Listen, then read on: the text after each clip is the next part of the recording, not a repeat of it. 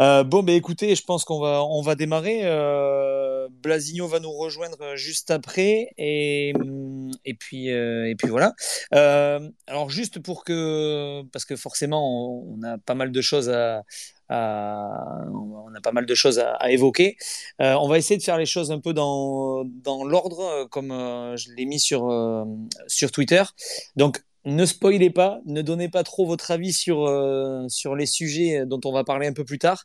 On va essayer de faire un petit peu dans l'ordre pour pas s'éparpiller parce que la dernière fois, ça nous a un petit peu été reproché à reprocher. Enfin, pas reproché, mais en tout cas, on nous a dit euh, voilà, faites gaffe, les gars, parce que vous passez, vous passez d'un truc à l'autre. Donc, on va essayer de, de, mieux organiser tout ça. D'abord, on va reparler pour ceux qui étaient euh, au Stade de France de l'ambiance en dehors du Stade de France et on, va rentrer petit à petit après euh, dans euh, le Stade de France et puis ceux qui étaient à la télé aussi. Euh, Mathis, toi, tu étais au stade ou pas? Oui, tout à fait, j'étais au stade et puis j'ai rejoint à partir de 16h le, cortège de la Brigade Loire à, Saint-Denis. Donc, ouais, j'étais, j'étais au stade hier soir. Ok, Paul, toi, tu y étais, tu y étais aussi? Non, moi j'étais, enfin, réunion de famille. J'étais, j'étais devant la télé. Bon, ben parfait, comme ça, euh, comme ça, vu que Morgane, Mathis et moi, on était dans le stade, euh, tu nous donneras aussi ton ressenti euh, depuis la télé. d'abord, d'abord sur l'ambiance qu'il y avait en dehors. Euh, alors, je ne sais pas où vous étiez exactement. On va, je vais vous donner la parole après. Euh, moi, je suis venu de, depuis Paris. J'étais, euh, j'étais à Paris même, Paris Centre. Et après, on, a pris le métro pour venir. Et dès le métro, en fait, j'ai, je, je, voyais qu'on allait être en nombre dans le stade parce que c'était clairement une marée, une marée humaine de, de supporters du FC Nantes c'était incroyable. On avait l'impression que même les Parisiens faisaient, entre gros guillemets, je veux pas les, vexer, mais faisaient un peu tâche. On se disait merde, c'est, c'est qu'est-ce qu'ils foutent là quoi? Ils n'ont pas compris le principe euh, du jour. Donc c'était assez impressionnant. Euh, Morgane, toi après, au niveau de, de, de là où tu étais, c'était la même chose aussi? Tu as senti très vite, loin du Stade de France, qu'il y avait. Alors, euh, à, l'inverse de toi et, Mathis, moi j'ai pas eu la chance d'aller au cortège parce qu'en fait il m'est arrivé une, dinguerie. Euh, j'avais un, parking normalement pour me garer au niveau de Saint-Ouen, donc qui est pas très loin du Stade de France. Et le problème c'est que ce parking était annoncé sur internet et malheureusement il était fermé pour travaux. Donc on a galéré à en trouver un autre et finalement j'étais pas à l'heure pour le cortège. Enfin je pensais ne pas être à l'heure pour le cortège. Du coup j'ai pris le métro et effectivement il n'y avait pas de Parisiens. En fait. y avait, enfin, on, était à, on était à Nantes, en fait. C'était euh, c'était blindé. Donc, non seulement on a laissé passer un métro, on a laissé passer deux métros, trois métros, quatre métros. Et au bout d'un mois, avec ma copine, on s'est dit, bon, on rentre parce que, en fait, il y avait tellement de monde qu'on ne pouvait pas rentrer dans les métros. Et là où ce que j'ai apprécié, c'est que c'était bon enfant, même quand il y avait des Niçois. Hein. Il y avait aussi un petit peu de Niçois, il y en avait très peu, mais il y en avait très bon enfant. Il y avait Ça charriait, mais franchement, c'était très gentil. Pas de bagarre, en tout cas de mon côté. Rien du tout. Euh, j'ai vu des métros où ça chantait. Euh, ils ont été, très respectueux avec les gens. Je veux dire, ça gigotait pas dans tous les sens, ça bousculait pas les Parisiens. C'était très très très bien fait. En sortant du métro, donc euh, du coup, on marche jusqu'à alors moi ce que j'ai appelé le pont rouge qui mène jusqu'au stade de France. Juste avant, il y a un contrôle, un premier contrôle de, de sac, etc. pour vérifier si on n'a pas d'armes, etc. Et là, il y a une première union des supporters qui n'était pas au cortège. Là, j'ai mis une petite vidéo en story, etc. Il y a un groupe de supporters qui s'est mis à chanter l'hymne de la Beaujoire, à mettre des fumigènes, etc. Super bonne ambiance. Euh, dès, le, dès le milieu de l'après-midi, on était vers euh, peut-être 16h30, 17h, donc finalement, enfin même 17h30, aux abords du stade. Déjà super ambiance, et ça, c'était même pas le cortège. Donc je me suis dit, enfin, c'est c'était juste avant l'entrée du stade, déjà ça nous mettait bien dedans. Et honnêtement, euh, j'étais aussi content parce que pareil, pas de violence. Alors ça picolait un petit peu de bière, c'est normal, euh, voilà, avant la soirée et tout. Mais encore une fois, j'ai pas vu de gars bourré, j'ai pas vu de gars euh, en train de, de vraiment en coma ni quoi que ce soit. Moi, j'ai, enfin, j'ai vu le truc l'avant-match nickel au niveau du comportement des supporters. Ça, je te vais, je, voilà, pour l'avant-match, je voulais vraiment le, le dire ça a été nickel au niveau du comportement de, chacun, vraiment. Ouais, c'est vrai. Et, et, Et juste petite parenthèse, parce qu'il y a eu des images qui ont circulé euh, avec euh, des, petites rixes entre, entre supporters. alors déjà d'une, c'était entre supporters niçois et parisiens. Et après, je veux quand même aussi dire ce que, ce que, comment dire, les, les messages que j'ai reçus. Il y a des, apparemment des supporters parisiens qui attendaient des supporters niçois. donc forcément, ça s'est un peu mal passé entre, entre les deux. Après, c'est vrai qu'on n'a pas vu de, de, débordement côté nantais, donc ça, ça montre encore une fois toute la, fierté qu'on peut avoir de, de, supporter ce club et, d'avoir un public qui, voilà, qui, qui, qui, se comporte plutôt, plutôt très bien régulièrement. Quoi. Et je suis d'accord avec toi, j'ai même enfin, moi, un exemple qui m'a, que je trouvais marquant et qui rejoint ce que tu dis. On a arrêté, on est arrêté à un, feu avec ma copine et tout, j'ai ma fenêtre ouverte parce qu'il fait un peu chaud. Et là, tu as un mec en scooter à côté qui se met à me parler, tu vois. Et je vois bien que c'est un pro parisien. Et directement, le mec me dit et vous avez intérêt à aller taper les Niçois. Hein. Franchement, mais tu sais, alors je le connais pas, le gars. Il aurait été un feu. Il voit que ma copine a le maillot de Nantes. Directement, il nous parle, il dit qu'il faut les taper les Niçois. On voyait que les Parisiens avaient, enfin, supporters de foot évidemment, et avaient une, une colère, une haine d'avoir été éliminés par Nice euh, au niveau des, enfin, au moment des, des tirs au but. Donc euh, effectivement, ça, ça rejoint ce, peut-être la vraie rixe était, je pense, entre les Parisiens et niçois, quoi, vraiment. Ouais, ouais, ouais. Euh, je, vais, je vais donner la parole à, Mathis. Et juste avant, on va saluer quand même Blasigno qui vient d'arriver. Salut, salut, salut. j'ai plus trop de voix, mais. Ouais, t'inquiète, on est, on, est beaucoup dans ce, dans ce cas-là, mais bon, euh, on, va te pardonner, hein, on t'excuse ce soir. aujourd'hui, ça va. Euh, voilà. je reviens vers toi juste après. D'abord, Mathis, du coup, toi, t'étais où? T'étais dans le cortège qui, qui allait au Stade de France? Ouais, c'est ça, j'étais dans le cortège. Euh, je sais que j'ai dit à des amis euh, qui devaient me retrouver que j'étais plutôt devant. Et au final, euh, devant, qu'est-ce que ça voulait dire vu la, la taille du cortège? Donc c'est vrai que c'était assez impressionnant. Je sais pas, peut-être on était à vue de nez, peut-être quoi, 15 000, 15 000 supporters nantais autour. Bah, peut-être que je sais pas, peut-être que je surestime, mais en tout cas, ça me paraissait vraiment euh, énormément. Ah, il était immense. Franchement, il était immense. Je, je, je m'aventurerais même pas à sortir un nombre parce que c'était monstrueux. C'était monstrueux. Donc euh, toute la place euh, couverte de jaune et vert, enfin complètement incroyable. On a senti aussi dans le cortège que on, ça faisait plaisir aux, habitants de Saint-Denis qui étaient là autour, qui, qui, nous encourageaient à leurs fenêtres, qui récupéraient des écharpes, des drapeaux bretons, tout ça. C'était super sympa et c'est là où ça rejoint aussi un peu ce que tu as dit, Morgan. On sentait vraiment que il y avait une une vraie convivialité, même dans le cortège qui est organisé par la Brigade Loire. Et on, enfin, on a des fois un peu la réputation pour les supporters ultra, euh, une réputation un peu péjorative et tout. Là, on a senti vraiment que c'était vraiment une vraie convivialité, qu'il euh, y avait beaucoup de supporters qui n'étaient pas forcément habitués euh, au, on va dire, au, code des groupes ultra, tout ça, qui étaient euh, vraiment pris au jeu et qui étaient vraiment très, très encouragés et qui, qui, se, qui se donnaient vraiment dans, dans ce cortège-là. Et puis, vraiment tout le monde était derrière l'équipe. C'était un super moment de, cohésion, un super moment de convivialité, euh, avec euh, voilà beaucoup de gens qui chantaient, les fumigènes. Euh, je pense pas qu'il y ait eu de débordement. En tout cas, j'ai vu, j'ai pas vu de, problème à ce niveau-là. Donc ça, ça rendait encore la chose plus conviviale et, plus impressionnante. Et c'est vrai que bah voilà, ça faisait vraiment l'effet de, de cette marée jaune qui déferlait vers le Stade de France et c'était c'était vraiment génial quoi. Tu t'as parlé aussi Émeric du métro, effectivement, j'ai vu la même chose, mais les lignes de métro euh, pleines à craquer avec euh, que des Nantais, que des maillots, euh, des écharpes jaunes et vertes partout. Tout le monde était super heureux d'être là, beaucoup beaucoup de jeunes. Enfin moi je sais que je suis un peu dans cette génération-là et je suis sûrement pas le seul sur ce space, mais qu'on n'avait rien connu avant, avant cette superbe saison et ce trophée. voilà, donc premier stade de France, premier cortège comme ça à Saint-Denis. Donc c'est clair que c'était incroyable et puis bah, des émotions dont on se souviendra très longtemps, c'est sûr. Et pour ceux du coup qui n'étaient pas qui étaient pas sur Paris, euh, pour vous expliquer, en fait, donc il y avait le, rendez-vous qui était donné à 16h à Place Victor Hugo à, Saint-Denis devant la basilique. Euh, quand on est arrivé, déjà il y avait euh, il y avait toute la place qui était jaune et verte, ça c'était c'était incroyable. Dans le métro déjà avant aussi, en étant parfaitement objectif, parce que moi en plus je suis pas je suis pas de Nantes, hein. je, suis, du Sud-Ouest, donc quand je viens à Nantes voir voir des matchs, eh bien, sincèrement, c'était dans, dans, le métro parisien, c'était comme, un, comme dans le tram à Nantes un jour de match. C'était, euh, voilà, on avait l'impression vraiment d'être à Nantes. Enfin, moi, j'avais l'impression d'être à Nantes. Donc, euh, c'était vraiment euh, incroyable. Et après, donc, on a, on a marché dans les rues de Saint-Denis. Et comme tu le disais, Mathis, effectivement, il y a les, les habitants qui étaient euh, à leur fenêtre, qui étaient avec euh, des maillots de Nantes, avec des écharpes, qui, qui mettaient même des pancartes euh, Nantes champion. Enfin, c'était, c'était vraiment incroyable, très très bon enfant. Donc c'était, c'était de magnifiques souvenirs, je pense, pour tout le monde. Blasigno, toi, tu étais dans le cortège aussi. Non, non, non, je l'ai ah. raté, moi, le cortège. Ah, t'étais pas dans le cortège, je croyais que tu devais y aller. J'avais un train, j'avais un train trop tard. Voilà, je... D'accord, donc t'es arrivé toi après. J'ai vu les images, hein, c'est absolument impressionnant. J'en ai fait, par contre, des, cortèges de fin de saison.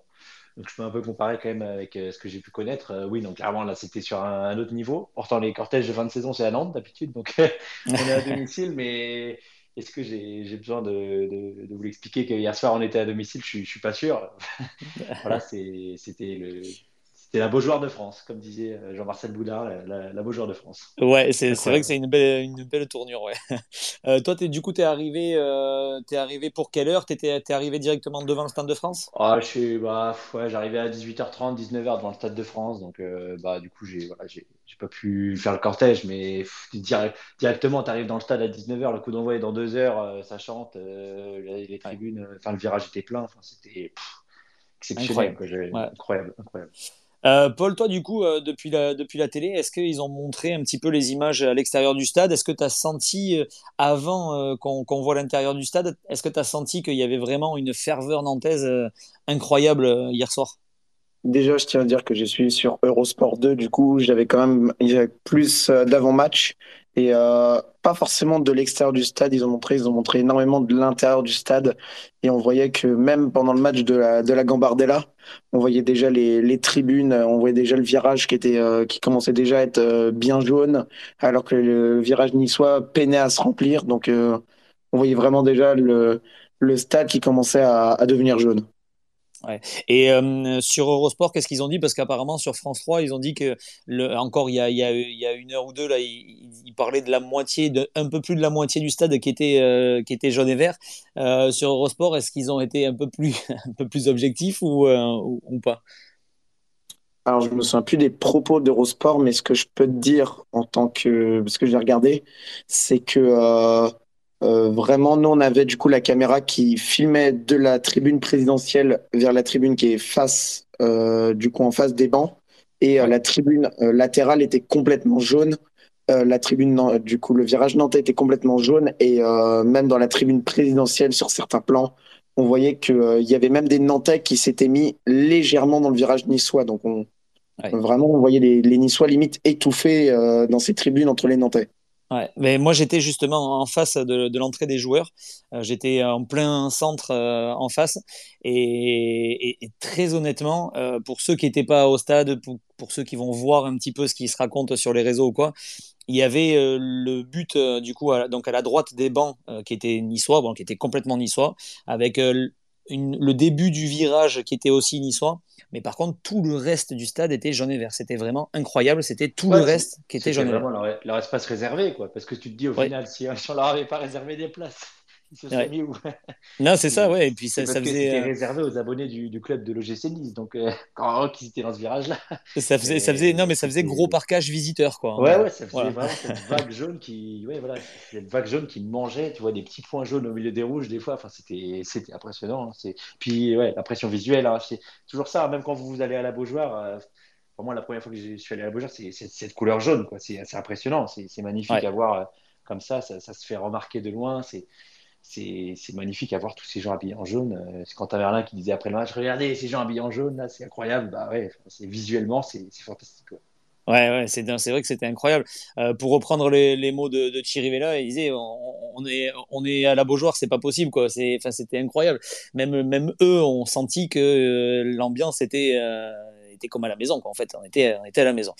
Euh, on va justement rentrer petit à petit, on va, on va avancer dans le, dans le, dans le fil de, de la soirée d'hier soir. Euh, donc, dans le stade, Ensuite, euh, grosse ambiance. Euh, Morgan, toi, tu étais donc euh, côté, côté entrée des joueurs.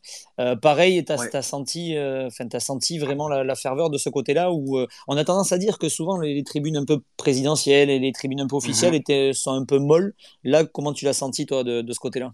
Alors nous, j'ai deux potes à moi qui ont réussi à faire un coup de poker absolu, qui ont réussi à avoir deux places juste en dessous des présidentielles. C'est juste en dessous de, espèce de, de, de, trucs bâchés là, tu sais, où ils prennent des petits fours et compagnie. Et bien juste, ils étaient là et euh, avec ma copine, on les voyait de notre tribune, on se disait, mais ils se font chier pendant tout le match. C'est pas possible. Les têtes secs là avec leurs costards. Mes potes étaient là-bas, franchement, ça servait à rien à part voir de près des stars, tout ça. Enfin bref, rien, il n'y avait pas d'intérêt. Et nous, on était, donc, par rapport à la tribune présidentielle, un petit peu plus en haut à droite mais on restait vraiment quasiment centré. On avait une super vision du stade et c'était nickel. C'est-à-dire que quand ils ont soulevé la coupe, c'est juste en face de nous. Euh, pareil, quand il y a eu l'entrée euh, des, voilà, des joueurs, pareil. Et on est tombé, alors je suis tombé sur une partie de la, de la tribune où derrière moi il y avait des Nantais qui chantaient, qui donnaient de la voix et tout. Et, euh, et puis moi aussi, d'ailleurs, comme tu peux l'entendre, c'est un peu cassé. Et, euh, je crois que j'ai pas fini le match avec une voix entière, je crois. Euh, mais on a donné de la voix au maximum. Dès qu'on entendait de loin la, la, la, tribune noire chanter, on essayait de nous de reprendre et de, de relancer, etc., etc. Mais il y avait quand même de l'ambiance, franchement. Même, même sur ces côtés-là, il y avait de l'ambiance. Et alors, on parlait du visu. Moi, j'étais proche de la, de la tribune de, des Niçois, euh, pour moi, et c'est clair et net, trois quarts du stade, c'est trois quarts du stade qui étaient 100% jaune. Et à droite, d'ailleurs, on l'a vu au moment, moi je l'ai vu au moment de la, de la remise, de, oh non, même pas, au moment du coup de sifflet final, toute la tribune niçoise euh, est partie. Est partie, ouais. Et c'est là qu'on s'est rendu compte que, quel Nantais était là, et il y avait trois quarts du stade. Donc voilà, ça c'était extraordinaire. Et alors, juste pour euh, quand même les féliciter, parce que moi j'étais pas loin, ils ont quand même donné de la voix, les mecs. Hein. Les Niçois, euh, mm. ils se sont donnés. Euh, le speaker, il a été dingue. Je crois qu'il même si on n'était pas, on connaissait pas le club, etc. Je trouve qu'ils ont quand même fait le taf. Après, moi personnellement, même si tu perds une coupe, tu t'es déplacé de loin tu restes jusqu'au bout, jusqu'à la remise du trophée. Tu restes. Après, eux, eux, eux, moi je, l'ai fait. Hein. Moi, ça m'est déjà arrivé, je l'ai fait, je suis resté en stade, je reste le truc, mais moi, je, pas, je trouve ça pas bon joueur de se barrer. Alors, après, euh, là où je te rejoins, c'est plus par rapport aux joueurs. J'ai regardé justement un peu l'attitude des, des, Niçois euh, euh, à la fin du match. Et il y a Dante et Kefren Turam qui sont restés pour voir, enfin, pour le, la remise de, de, la médaille au Nantais. Tous les autres sont rentrés. moi, je suis plus de cet avis-là, hein, de dire que quand on est joueur, ben, on est fair play, on salue le vainqueur. Voilà, il faut un gagnant, un perdant. La défaite. Voilà. Après, euh, il y avait papa dans le public aussi, donc euh, il n'avait pas trop le choix de faire bonne impression aussi, je pense. Ouais. et d'ailleurs, pour info, il y avait, euh, ouais, il y avait Didier Deschamps, ouais. il y avait Lyon Thuram, il y avait Laurent Blanc. Qui, qui, ont fait le déplacement et puis et voilà d'après l'équipe a... comment? Raymond Domenech apparemment était aussi dans les tribunes ici c'est pour ça j'ai je tenais à préciser parce que ça m'a fait rire quand j'ai vu ça ce matin tu bugs Mathis tu bugs tu bugs non, j'ai vu ça. Euh, alors, soit dans le dimanche restant, soit dans les. J'ai un doute. Ouais, euh, t'as as des petits problèmes de connexion, je pense, Mathis, on t'entend un mot sur deux. Euh, mais Raymond Domenech, ouais, on, lui doit bien ça quand même. c'est lui qui a instauré cette base. Bah, après, il, serait capable de dire que c'est grâce à lui qu'on a gagné. il serait capable. Il est président du syndicat des entraîneurs, donc je pense qu'il était forcément invité. Et puis comme il habite à Paris, voilà. Puis c'était quand même, quand même des joueurs qu'il connaît bien, donc euh, les joueurs de Nantes. Oui, oui. Il n'a pas eu un grand succès avec, mais voilà. Même si c'est pas son succès. Après, quand tu fais pas, quand tu fais pas jouer notamment euh, Chirivella, euh, c'est compliqué. Même Blas. Ouais. Enfin bon, voilà, on va, va pas revenir euh, sur ça. C'était, il, y a longtemps, il y a très longtemps. Euh, euh, du coup, ouais, voilà, pour revenir après dans l'ambiance. Alors, moi, il y a, juste un petit truc. alors, je reviens juste d'abord sur ce que tu disais, Morgan. C'est vrai qu'au début, moi, j'étais avec des potes à moi et on s'est dit, putain, c'est vrai que les Niçois, ils sont moins nombreux, mais putain, qu'est-ce qui donne de la voix? Et puis très vite, ça s'est tassé, très vite, euh, euh, la Brigade Loire a, repris le dessus et bon, très vite, hein, on a imposé. Euh, par contre, là où on n'a pas trop compris, alors peut-être que peut-être vous allez m'éclairer, peut-être Blasigno, parce que tu as plus l'habitude aussi d'aller voir les matchs. Est-ce qu'il y a un un, comment dire, un timing imposé pour, euh, pour les tifos parce qu'on a trouvé que le tifo de Nantes était sorti très très tôt. Et d'ailleurs, euh, ben, ça s'est un peu confirmé. Paul nous redira peut-être après, mais euh, je pense qu'à la télé, ils ne l'ont pas vu alors que le tifo était, était grandiose. Il y a, y, a, un délai comme ça, Blasigno, imposé pour sortir les tifos? Après, je pense que. Ouais.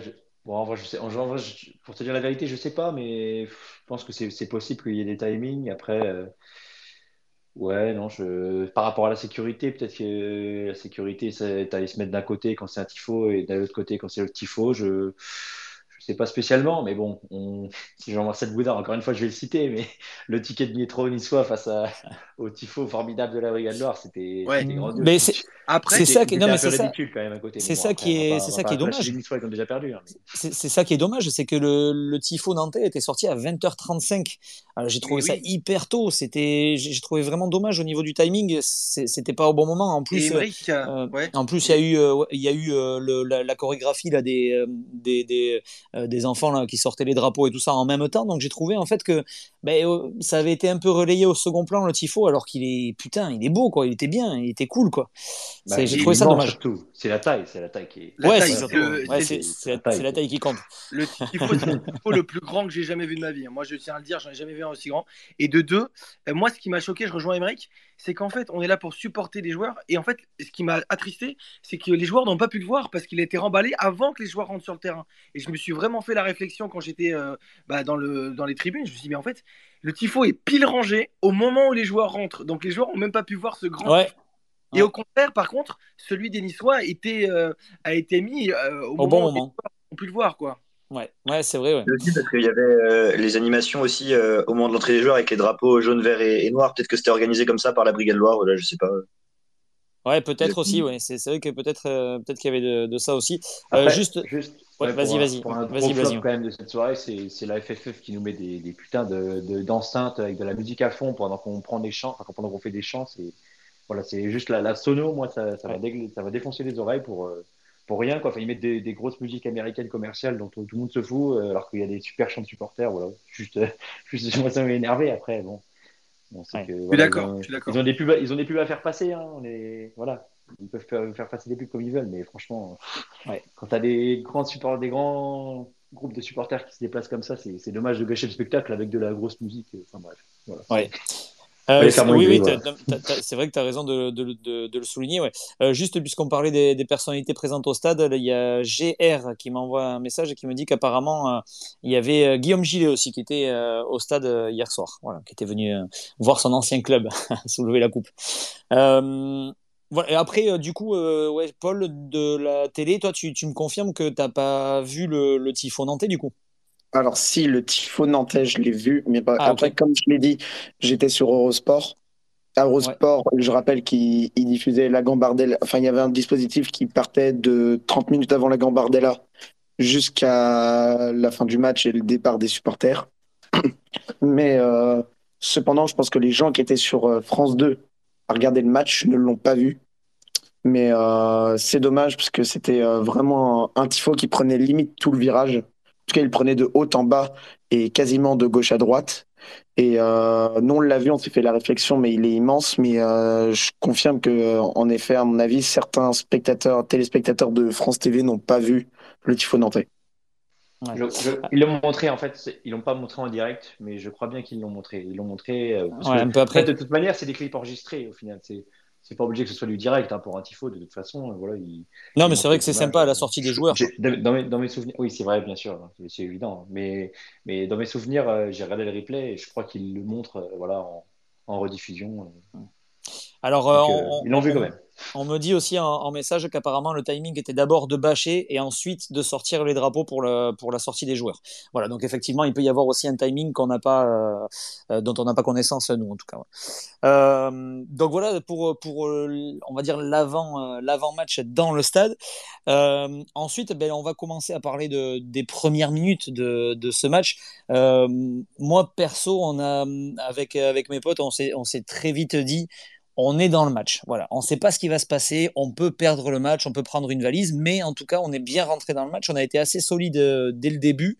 On a montré qu'on était capable de, de, euh, tenir tête à, Nice, en tout cas euh, sur ce match.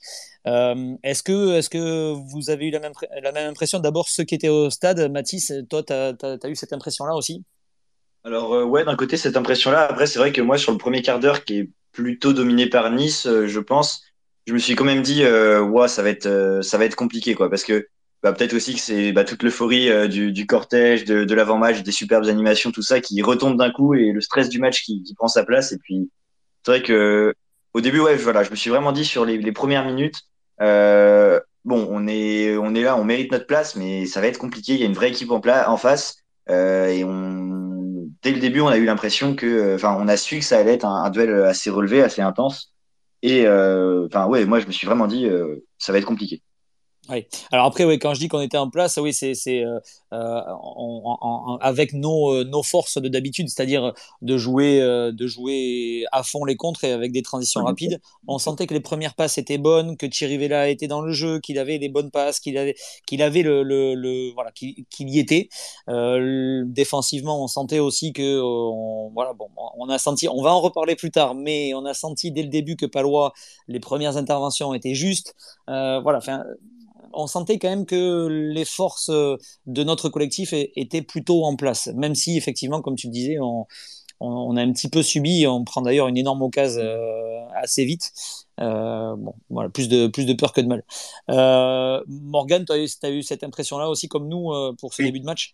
Oui, effectivement. Alors moi, c'est surtout la volonté que j'ai trouvé, la volonté d'attaquer qui était plus forte du côté des Nantais j'ai trouvé. Après, euh, ils ont attaqué, ils ont, ils ont tenté, surtout avec Simon, comme d'habitude, ils ont essayé de montrer un petit peu de danger sans l'être euh, réellement. Mais en tout cas, ils l'ont montré. Après, effectivement, c'est le style de jeu des Niçois. Eux, ils étaient plus posés, ils essayaient de construire. Euh, ils étaient plus, euh, on va dire, sereins. C'est leur style de jeu. Le 0-0 à la mi-temps, il est logique. Hein. Euh, si on regarde la, saison des Niçois, c'est ce qu'ils font tout le temps. En général, c'est voilà, c'est tranquille. Et à la fin, deuxième mi-temps, ils, calent un petit but. dans les matchs compliqués, c'est ce qu'ils font en fait. Sauf que ça s'est pas passé comme, comme, d'habitude. Et, et, donc, du coup, le début de match, je vois effectivement comme toi qu'on rentre dans le match grâce à la volonté mais que tout peut se passer. Et que c'est une finale déjà de une et de deux, j'ai trouvé les Nantais sur un fil. Pendant tout le match, d'ailleurs, je les ai trouvés sur un fil. Et euh, comme, des équilibristes. Et est-ce qu'ils vont réussir euh, défensivement à pas commettre une trop grosse erreur? Est-ce que Palois va réussir à faire, euh, à, faire barrage jusqu'au bout? Euh, est-ce, que ça va tenir jusqu'au bout? C'était, la grande question et euh, on avait la boule au ventre jusqu'à, la fin du match. Alors après, moi j'avais peur, euh, sincèrement, avant le match, j'avais peur que, Nice ait beaucoup plus le ballon que ça. Au final, en première mi-temps, c'est assez équilibré. Peut-être que Nice a un peu plus le ballon. J'ai pas regardé les possessions, mais peut-être qu'il y a un 52-48 ou un 53-47, quelque chose comme ça. Mais ça doit, ça doit pas être beaucoup plus. En tout cas, il doit pas y avoir de 60-40, ça m'étonnerait. sur cette première mi-temps, voilà, j'étais assez content, on va dire, de ne pas leur laisser le jeu euh, euh, complètement à leur compte. Quoi. Euh, Blasigno, pareil, après on demandera à Paul. J'étais globalement d'accord avec Emeric et, et Mathis, mais enfin, du coup, c'est vrai que vous n'avez pas spécialement le même avis, mais c'est que, c'est-à-dire qu'en fait, on jouait comme d'habitude, mais qu'il y avait un tel enjeu que c'était pas supportable. Parce qu'en fait, voilà, je vous explique mon idée, c'est que, en gros, bah, on joue comme d'habitude la contre-attaque, hein, on se met, on laisse le ballon à l'adversaire. Mais là, il y avait une telle tension, il y avait une telle pression que chaque, euh, voilà, chaque fois qu'Amin Gouiri touchait le ballon, chaque fois que. de toute façon, ils ont des attaquants de grande classe, hein, donc euh, forcément, ça, crée un petit peu le danger.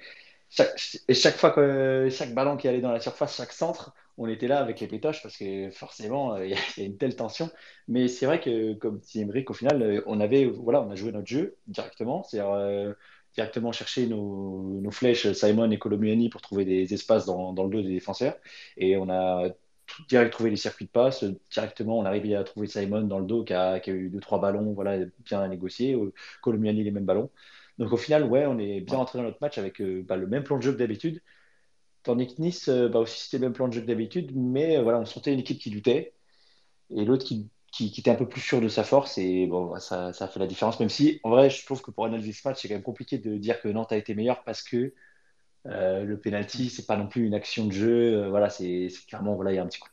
On gagne sur un petit coup de bol, sur un petit coup du destin qui, nous permet de gagner. Donc, c'est compliqué de dire que voilà, Nantes a été meilleur, mais euh, voilà, on a une finale, ça se joue pas, ça se gagne, et on a eu ce petit ascendant de toute façon. Donc, on repart avec la coupe. Ouais. Plus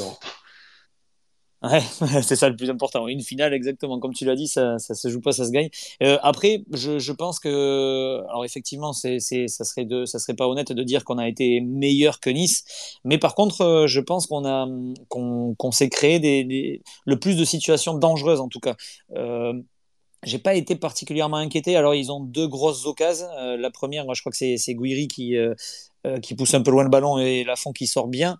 Et, la deuxième, c'est en deuxième mi-temps avec euh, le sauvetage euh, de Lafont d'abord et ensuite de Giroto. voilà, ça, on, y reviendra aussi tout à l'heure quand on évoquera la deuxième mi-temps. Paul, toi, pareil, sur, à la télé, tu as, eu le même ressenti? Parce que des fois, on sait qu'à la télé et, et, dans le stade, ça rend pas forcément pareil. toi, les premières minutes, la première mi-temps, tu l'as senti comment depuis la télé? Alors, la première mi-temps, je l'ai trouvée très stressante parce que nous, bah, point de vue de la télé, c'est mon point de vue aussi. Je nous ai trouvés dominés. Euh, après, euh, on avait quand même nos cadres qui étaient là. Euh, on en reparlera plus tard de la performance de Nico Palois. J'ai trouvé Giroto, euh, euh, le Joe Palois, Giroto, même Castelletto, très rassurant en, défense. On était rassurés. Même Lafont sur ses premières prises de balles, c'était assuré. Blas qui, qui a fait un énorme travail au milieu de terrain. Simon qui se rendait disponible. Enfin, j'ai trouvé vraiment un très bon début de match. Pour moi, celui qui n'est pas rentré dans le match, c'est Marcus Coco. On a vu, euh, on a vu notamment que euh, les trois quarts des attaques niçoises en première période, elles passaient quand même. Euh, alors, point de vue niçois, c'était du côté gauche, du côté nantais, côté droit. Mais on a vu que la majorité de ces attaques passaient là et que on avait un Marcus Coco qui qui avait justement aussi ce rôle de d'apporter une défense à 5 en cas de débordement. Et on a vu que euh, il a eu du mal à, assurer ce rôle euh, en première période. Et même on peut quasiment le dire pendant toute la majorité du match. Mais euh, j'ai trouvé un des Nantais dominants début de match et qui ont su c'est ce que j'ai dit, ce que j'ai dit d'ailleurs à, à mon oncle qui était avec moi. J'ai fait à partir du moment où on aura la première grosse occasion qui est quand même la frappe de Ludovic Blas, on va, on va se mettre en confiance et on va pouvoir accélérer dans le jeu. Euh, j'en profite juste au passage pour dire s'il y a, des, des, euh, supporters pareil qui veulent rajouter quelque chose, euh, qu'ils n'hésitent pas à demander la, parole. Comme je le dis à chaque fois dans les spaces, n'hésitez pas, hein, c'est vraiment ouvert. vous avez le micro en bas à gauche pour demander la parole et, pour rajouter quelque chose si, jamais on oublie quelque chose ou si vous n'êtes pas d'accord avec nous. Et puis s'il y a des supporters niçois, n'hésitez pas aussi, on n'est pas contre. Et puis on, promis, on, on, on, chambrera pas trop. Voilà, voilà maintenant c'est fait, on a gagné, donc on est content. On ne viendra pas vous chambrer là-dessus, mais mais, si euh, vous voulez donner votre avis aussi, euh, vu de, du coup d'un supporter niçois, ben, ça, sera, ça, sera top. Il y a Eric Roy qui m'appelle. J'ai un Eric Roy qui m'appelle là. Il veut me parler de l'arbitrage. Là. Je sais pas, il a un truc là. il, est pas. téléphone, là. Alors, je crois qu'il est, encore au... qu'il est encore au stade et qu'il est en boucle. Hein, c'est ce qu'on m'a dit. Ah, il s'arrête plus là. On l'arrête plus là. Il est encore en train de, pleurer là. Voilà. Euh, donc ça c'est pour la première mi-temps. Bon, on est tous d'accord pour dire qu'au final le 0-0 à la mi-temps, bon, il est quand même plutôt logique. Euh, il n'y a, pas une équipe qui se dégage plus qu'une autre. Euh, et après, en seconde mi-temps, alors ben, là, on va commencer euh, par, par Paul, justement, en vue de la télé. J'espère que tu n'étais pas en train de te faire à manger ou que tu n'étais pas parti boire un truc, parce que la première mi-temps, elle est partie de suite. Bah, j'ai envie de te dire un début de mi-temps, alors soit souvent avec Nantes, soit la première, soit la deuxième, mais un début de mi-temps la Nantaise. Ça veut dire on fait une passe en retrait, les trois attaquants qui montent tout de suite, et attention parce que ça part tout de suite à pleine balle. Et on a vu, et euh, pour, est-ce qu'on revient tout de suite sur le péno ou on attend un petit peu? Oui, oui, tu peux, vas-y, vas-y. Ouais. Bah, pour, pour, moi, euh, penalty logique. Après, il y a toujours ce flou dans la règle que je peux comprendre je peux comprendre. Mais euh, cependant, pour moi, la règle qui devrait être sur le penalty, c'est main décollée du corps, penalty. Parce que euh, là, on l'a bien vu. Bon, on lui dit, voilà, t'as 1m50, mais je suis désolé, 38 journées de Ligue 1, ça représente environ 380 euh, matchs. Il n'y a pas penalty à chaque centre parce que euh, normalement, je suis désolé, la majorité des défenseurs qui interviennent sur un centre, ils interviennent les mains dans le dos. Là, il intervient ce que je, ce que j'appelle un peu en, en pingouin, c'est-à-dire qu'il mm. intervient avec la main qui est clairement décollée du corps. Je vais pas dire que la déviation de la main est recherchée parce que ce serait débile de dire ça, mais pour moi, le il euh, n'y a pas, il a pas d'attention à, à il y a pas d'attention à éviter la main. Euh, penalty logique, pour moi, euh, la règle est, la règle est appliquée. Ouais, euh, je, je, rebondis justement sur ce que tu dis. Moi, les mains qui me saoulent le plus, c'est celles quand euh, quand il y a un duel aérien, parce que c'est très compliqué de demander à un joueur de sauter les mains dans le dos euh, et d'essayer de les, de les, ranger. Donc pour moi, ça c'est très compliqué. Et en plus, euh, souvent, euh, souvent c'est des mains un peu un peu nulles, quoi. C'est-à-dire que le ballon change pas forcément de trajectoire, ça retombe un peu devant. Bon, voilà. là, en l'occurrence, effectivement, comme tu l'as dit, il arrive avec le bras un peu décollé. Euh, derrière, il y a un Nantais qui, qui, peut être à la réception du centre. Donc là, ça change complètement la trajectoire du ballon. Euh, donc pour moi, il n'y a, y a même pas débat. Pour moi, je ne comprends même pas qu'il y, ait, ait un débat. D'ailleurs, les Niçois, on le voit, hein, j'ai revu les images, il n'y a aucun Niçois qui vient râler, qui vient contester. Euh, même pas Hicham Boudaoui, d'ailleurs, il le sait. Hein, il, le sait, il a fait main. Bon, voilà. Donc pour moi, il y a bon, il n'y a pas de débat à avoir. Est-ce que est-ce qu'il y a quelqu'un qui, qui, qui est d'un avis contraire? Ouais, Blasigno, vas-y. Alors, non, c'était pas d'un avis contraire, c'était juste pour rajouter quelque chose. j'ai pas trop vu de Niçois se plaindre quand Abdoulaye Silla il a provoqué un penalty sur le match retour. je sais pas si vous vous souvenez. Nice-Nantes, match retour cette saison. Euh, tête de Dante, Abdoulaye Silla, il vient au duel, euh, les mains en oui, l'air. Oui, oui, il y, a, il y a main, alors que là, le gars, Dante, il est à 50 cm. Exactement la même situation, sauf que là, c'est une remise de la tête, donc c'est encore plus dur de retirer ses mains. Ouais. Euh, donc, j'ai pas trop vu de Niçois se plaindre, donc étonnamment, je sais pas pourquoi là, ils sont mis à, à se plaindre. Peut-être que c'était parce que c'était pas dans leur sens. Bah, petite, petite théorie, je sais pas. c'est exactement la même situation. Ouais. Sauf que là, bah, il peut clairement euh, bah, faire comme ça, Joe Ramos, on voit souvent, bah, tu mets tes mains dans le dos et tu, fais tout pour pas qu'elle touche le bras, parce que c'est 75% de marquer, comme je dis à chaque fois, un penalty, c'est 75% de chance de marquer un but. Donc, dans la surface, tu fais tout, tout, tout, tout, tout quand tu es défenseur pour éviter le penalty. là, il n'a pas évité. Quand tu as Merlin, tu fais comme d'habitude un centre à mi-hauteur, voilà, comme ça. Bah, tu mets ta main, bah, tant pis pour toi. Euh, une finale, ça se joue à des détails, bah, tant pis pour toi, mon petit charme. Après, il n'est pas défenseur aussi, donc euh, il a peut-être pas le, les bonnes habitudes. Donc, euh, voilà. Après, lui, tu vois, lui n'a pas râlé. Hein. Lui, il n'a pas râlé. Hein. ah, mais clairement, euh, clairement. bah, en soi, je pense pas qu'il y ait tant de Niçois, même de supporters niçois, qui aient râlé. Hein. Enfin, c'est surtout Eric Roy qui a, qui a, pigné devant sa, devant sa télé pour tout le match et même pendant la remise des trophées. Il était encore là. Stéphanie Frappard, c'était insupportable. Moi, j'ai regardé la rediff, c'était insupportable. Vraiment. Bon, après, voilà, c'est comme ça. Il y a Johan Rioux d'ailleurs qui a, qui a, tweeté aussi. Ah ouais. Qui Eric, Eric Roy, sérieusement. Quoi. Non, mais il, gâche le, le, produit euh, audiovisuel qu'il a devant les yeux. Quoi. Enfin, c'est pas le, le, métier de commentateur, c'est pas ça. Quoi. Il était en train de gâcher la fête. Quoi. Ouais. Tu coupes ton micro et tu, tu, tu, tu, feras gueuler si tu veux. Mais là, c'était insupportable. Vraiment. Alors je tiens à préciser quand même que j'ai, euh, parce qu'avec Morgan, on essaye quand même d'avoir des, des, supporters euh, euh, des équipes adverses à chaque fois qu'on fait les spaces. Donc là, effectivement, on a eu, enfin moi perso, j'ai eu pas mal de refus. Alors ils m'ont dit, c'est pas contre vous les gars, il y a aucun souci. voilà, la victoire, il n'y a pas de souci. c'est juste que voilà, on n'a pas trop envie d'en parler là.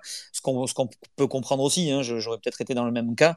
mais par contre, moi j'ai eu 100% des déjà. Alors j'ai demandé à 6 niçois, 6 supporters niçois les six, et je vous promets que c'est vrai, les six m'ont dit le, débat sur la main, on ne comprend pas. Il y a main, il y a main, point terminé. Voilà, on doit faire, on doit faire le, taf sur d'autres trucs, mais euh, la main est liée. Voilà. Donc je les, en remercie d'ailleurs pour leur objectivité parce que, euh, parce que des fois c'est un peu rare aussi dans, dans le foot. euh, Morgane, toi, ton avis sur, sur cette main, il y a, y a main, il n'y a pas main, tu sais pas trop? Alors, de toute honnêteté, moi, j'ai pas regardé les replays, donc je l'ai vu que de loin, enfin que de, que de ma tribune. Et de ma tribune, euh, il y avait main. Donc, euh, et puis moi, ça m'arrange bien. Donc, euh, mm. écoute, je trouve que Paul a très bien analysé cette, cette première partie de seconde mi-temps. Moi, ce que j'ai ressenti, c'est qu'effectivement, il s'est passé un truc au vestiaire à la mi-temps et qu'ils sont, ils sont rentrés, ils se sont dit il faut qu'on gagne. Il faut qu'on gagne, il faut qu'on se bouge parce que parce que si on se... en fait c'est le premier qui marquait qu'allait gagner quoi. Et en gros et euh, si c'était Nice, je, voyais mal les Nantais. Euh, enfin, ils pouvaient s'en prendre 2-3 à chanter, qu'ils pouvaient s'en prendre 2-3 derrière. Donc il fallait absolument qu'ils soient les premiers à marquer. Et je pense que euh, Colomiani l'a bien compris, Blas, euh, Quentin Merlin, ils se sont donnés à fond dès le début, dès le coup de sifflet de la seconde mi-temps. Et, ça a marché, quoi. Ça a marché. Donc voilà. Mathis, pareil, même avis que nous? Ouais, ouais, carrément. c'est vrai que je suis comme Morgan. J'ai revu, j'ai pas revu d'image. J'ai vu seulement depuis depuis ma tribune. Euh, et pour moi, effectivement, il y a main. Et c'est vrai que de ce que j'ai pu en lire depuis ce matin et de ce que, euh, de la manière dont vous l'analysez, je pense que le débat n'a peut-être pas vraiment euh, lieu d'être. Pour parler un petit peu du, scénario de ce début de seconde période, j'ai bien aimé aussi ce que tu as, dit Morgan. On sent qu'il y a eu une réaction. Et effectivement, à mon avis, c'était vraiment crucial de marquer en premier. Mais ça, on se l'est dit dès le début du match, dès le coup d'envoi. Parce qu'on a une première période qui est, comme vous l'avez dit, très stressante.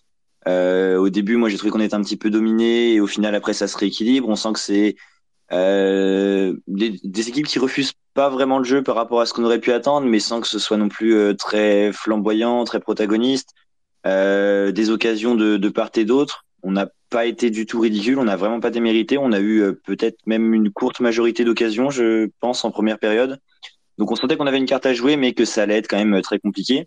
Et en fait, on arrive dès le, dès le retour des vestiaires comme ça, et euh, on n'a même pas besoin d'attendre deux minutes pour bien se remettre dans le match et repartir sur un élan nouveau. Et on a ce penalty là qui vient euh, pour une erreur, bah, peut-être finalement de, de, concentration de Boudaoui, je sais pas, et en tout cas une erreur défensive euh, assez typique et euh, qui, qui, nous offre ce penalty. Et ce qui est intéressant aussi, c'est Ludo Blas qui qui va pas trembler.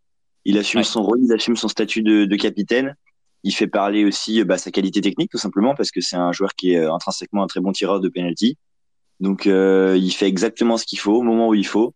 Et il lance euh, bah, très très bien ce, deuxième acte. Et en fait c'est tout simplement le, tournant du match. Et qui fait aussi chavirer on va dire dans un autre monde le virage nantais. Là c'est la ferveur a été encore décuplée alors qu'elle était déjà absolument immense en, en première période. Ouais. Euh, je, juste, ouais, je vais, je vais rebondir sur ce que tu as dit par rapport au penalty euh, de, de, euh, Ludovic Blas. S'il y a des, des, des, gens qui nous écoutent là et qui sont d'un avis contraire par rapport à la main, qu'ils n'hésitent pas aussi pareil à prendre la parole. Voilà, comme ça, on, on aura aussi des, des, avis un peu contraires. Euh, pour revenir sur le penalty, je me souviens qu'on avait eu le débat avec Blasigno euh, sur, euh, sur Ludovic Blas. On disait attention parce qu'il a tendance maintenant à tirer plein axe comme un, comme un taré. Là, c'est le premier truc que je me suis dit. Je me suis dit putain, s'il tire plein axe, l'autre il va l'attendre. Et voilà. Est-ce que tu as, que as eu le même ressenti, Blasigno, ou tu t'es dit vas-y, fais ton taf, ça va Mais le faire? Je me suis dit qu'il va les tirer comme d'habitude et ça va passer comme d'habitude. Honnêtement. Ouais en fait, il les tire pas vraiment plein axe. En fait, c'est une manière ouais, très spéciale de tirer les pénaltys. Il les tire toujours de la même manière et ça passe toujours. Euh, J'ai vu la stat là 6 six, pénalties depuis qu'il est au FC Nantes, 6 les 6 au fond. Ouais. C'est toujours légèrement sur le côté, enfin très très légèrement, hein, légèrement sur le côté, le plus fort possible et on essaie de la mettre sous la barre. Et le gardien, en fait, le gardien, soit il choisit un côté et normalement il, il se couche trop, il n'a pas le temps de. Voilà, soit il reste trop au milieu et il n'a pas le temps de. Tu vois, en fait, c'est un entre-deux qui fait que le gardien, en fait, euh, s'il n'anticipe pas exactement qu'il va la tirer là, bah, il peut pas l'avoir. En fait. Exactement. C'est un entre-deux entre tirer sur le côté et tirer au milieu en force. Qui est, qui, est, qui est, très astucieux et je trouve qu'en fait il les tire très bien ces pénalty. On a l'impression qu'il ne le tire pas très bien parce que c'est légèrement sur le côté, mais en fait c'est parfaitement tiré et bah, si jamais facile, personne ouais. ne lui a arrêté. Jamais personne ne lui a arrêté et c'est très dur à réaliser aussi parce que sous la barre, euh, peux, ça peut partir de, dans les nuages. Donc, euh, et il l'a dit. Geste technique en... incroyable. Il l'a dit en interview après match, il a dit qu'il fallait pas compter sur moi pour faire un plat du pied. Hein. Il l'a Ouais. dit. euh, il a Non, mais c'est, bah, bah, après, de toute façon, comme dit Blasigno, depuis le début, euh, il les tire comme ça, ça fonctionne. Il n'a pas de raison de, de, de changer. Mais euh, c'est vrai que même si un gardien sait qu'il les frappe comme ça, c'est très difficile d'intervenir. Euh, comme ça, frapper fort sous la barre, c'est, c'est, c'est, c'est assez compliqué, quoi. Donc, donc bon, tant mieux, hein, tant mieux. Ça, ça, ça, ça nous profite. Pour ce match, on va essayer. Alors, Bon, je, je sais pas s'il y en a, je je vais, on, va le faire comme ça parce qu'on le fait d'habitude comme ça, les tops et les flops. Euh, je vais vous donner d'abord, euh, d'abord les miens. Euh, pour moi, en top, bon, moi dès, dès le coup de sifflet final, même pas, il y avait, c'était la 88e ou quelque chose comme ça. J'ai dit pour moi, l'homme du match, c'est Nicolas Palois. Moi, pour moi, il a été monstrueux, il a été incroyable. Et pour moi, voilà, c'est, mon gros coup de cœur, mon top numéro un. Voilà, on verra si, si vous partagez le même avis. En, en deux, je mettrais, bon, vous, me connaissez, donc je suis pas très objectif, mais Giroto parce que encore une fois, voilà, impeccable, et puis il nous sauve quand même euh, ce, ce, ce, but, euh, cet éventuel but niçois qui aurait pu y avoir et qui aurait relancé tout le match. Et je pense même qu'ils auraient pris un peu l'ascendant euh, psychologique s'ils avaient marqué à ce moment-là. Euh, donc pour ça, pour ça, je le mets dans les dans les tops. Et puis après. Bah, c'est très compliqué parce que Colomoni fait un super match, Blas fait un super match, Chirivella aussi. Donc pour moi, ils sont tous après tous un peu au même niveau.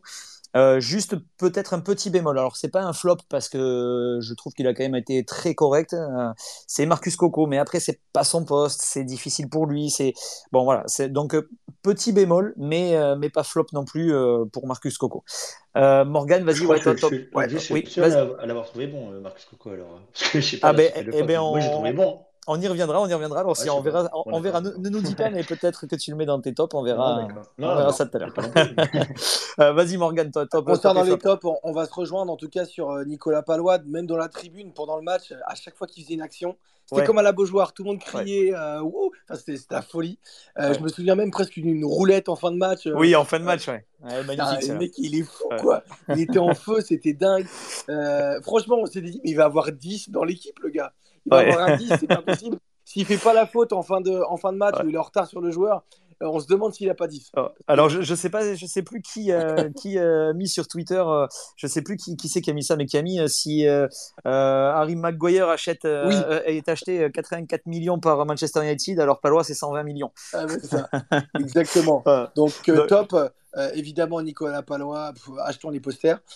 deuxième chose, euh, pas vraiment un top, mais je voulais euh, coaching gagnant pour moi concernant Antoine Comboiré pour, pour, euh, pour avoir mis Alban Lafont, puisque je trouve qu'Alban Lafont est meilleur sur les sorties. il y a eu beaucoup de sorties d'Alban Lafont durant ce match. que, que Descamps. Et, et, et, là, c'est très important de mettre Lafont parce que Descamps n'aurait pas fait des six balles sorties qui étaient compliquées et qui nous, qui nous ont rassurés durant tout le match. C'est vrai que tu as, raison, as raison de le souligner. C'est vrai qu'il y a eu pas mal de, de, euh, de dégagements au point, de sorties un peu autoritaires à faire et tout ça. Donc c'est vrai que oui, tu as raison de le souligner.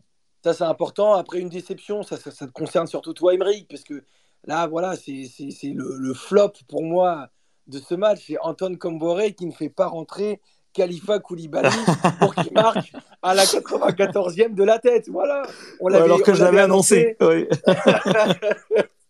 Non, mais voilà. Non, mais sinon, euh, franchement, je vais dire un truc. On était dans le stade, on a gagné, on était content. J'irai même pas voir de flop. Voilà, moi, je suis encore dans mes, dans mes, dans mes étincelles, dans mes yeux. J'ai pleuré à la fin du match. J'ai pleuré même en rentrant dans le stade avant le match, je te le dis. J'avais les larmes aux yeux. J'étais trop content d'être là. Et je trouvais c'est fou, c'était magique d'être là. Putain, les gars, n'avait pas gagné depuis 21 ans un titre, 22 ans la Coupe de France.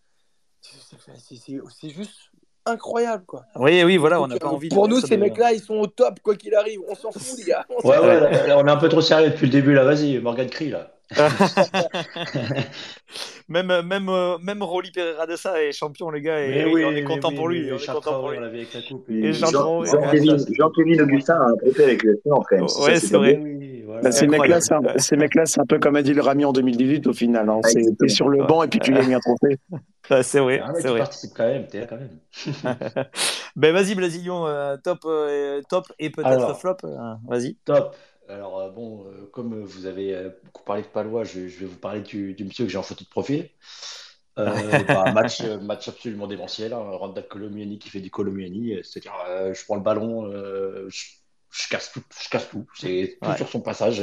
Le, moindre mec qui vient au 1 contre 1, il finit sur les fesses. C'est ça, c'est Randall Colomiani, tout simplement. Et, il a une protection de balle alors qu'il n'est pas, il est pas impressionnant physiquement, mais il a une protection de balle. il y a une action vers la 85e, là où il se met dos, là. Ouais, mais, le, mais le match qu'il fait, mais si tu te dis, mais c'est ce que j'ai dit là. Ah, mais Dante en faire des cauchemars. Hein. contrôle c'est qu'il était en mission, le gars. Il était en mission. C'était, j'avais l'impression de voir le, Neymar des grands soirs quand il a envie de, faire gagner son équipe.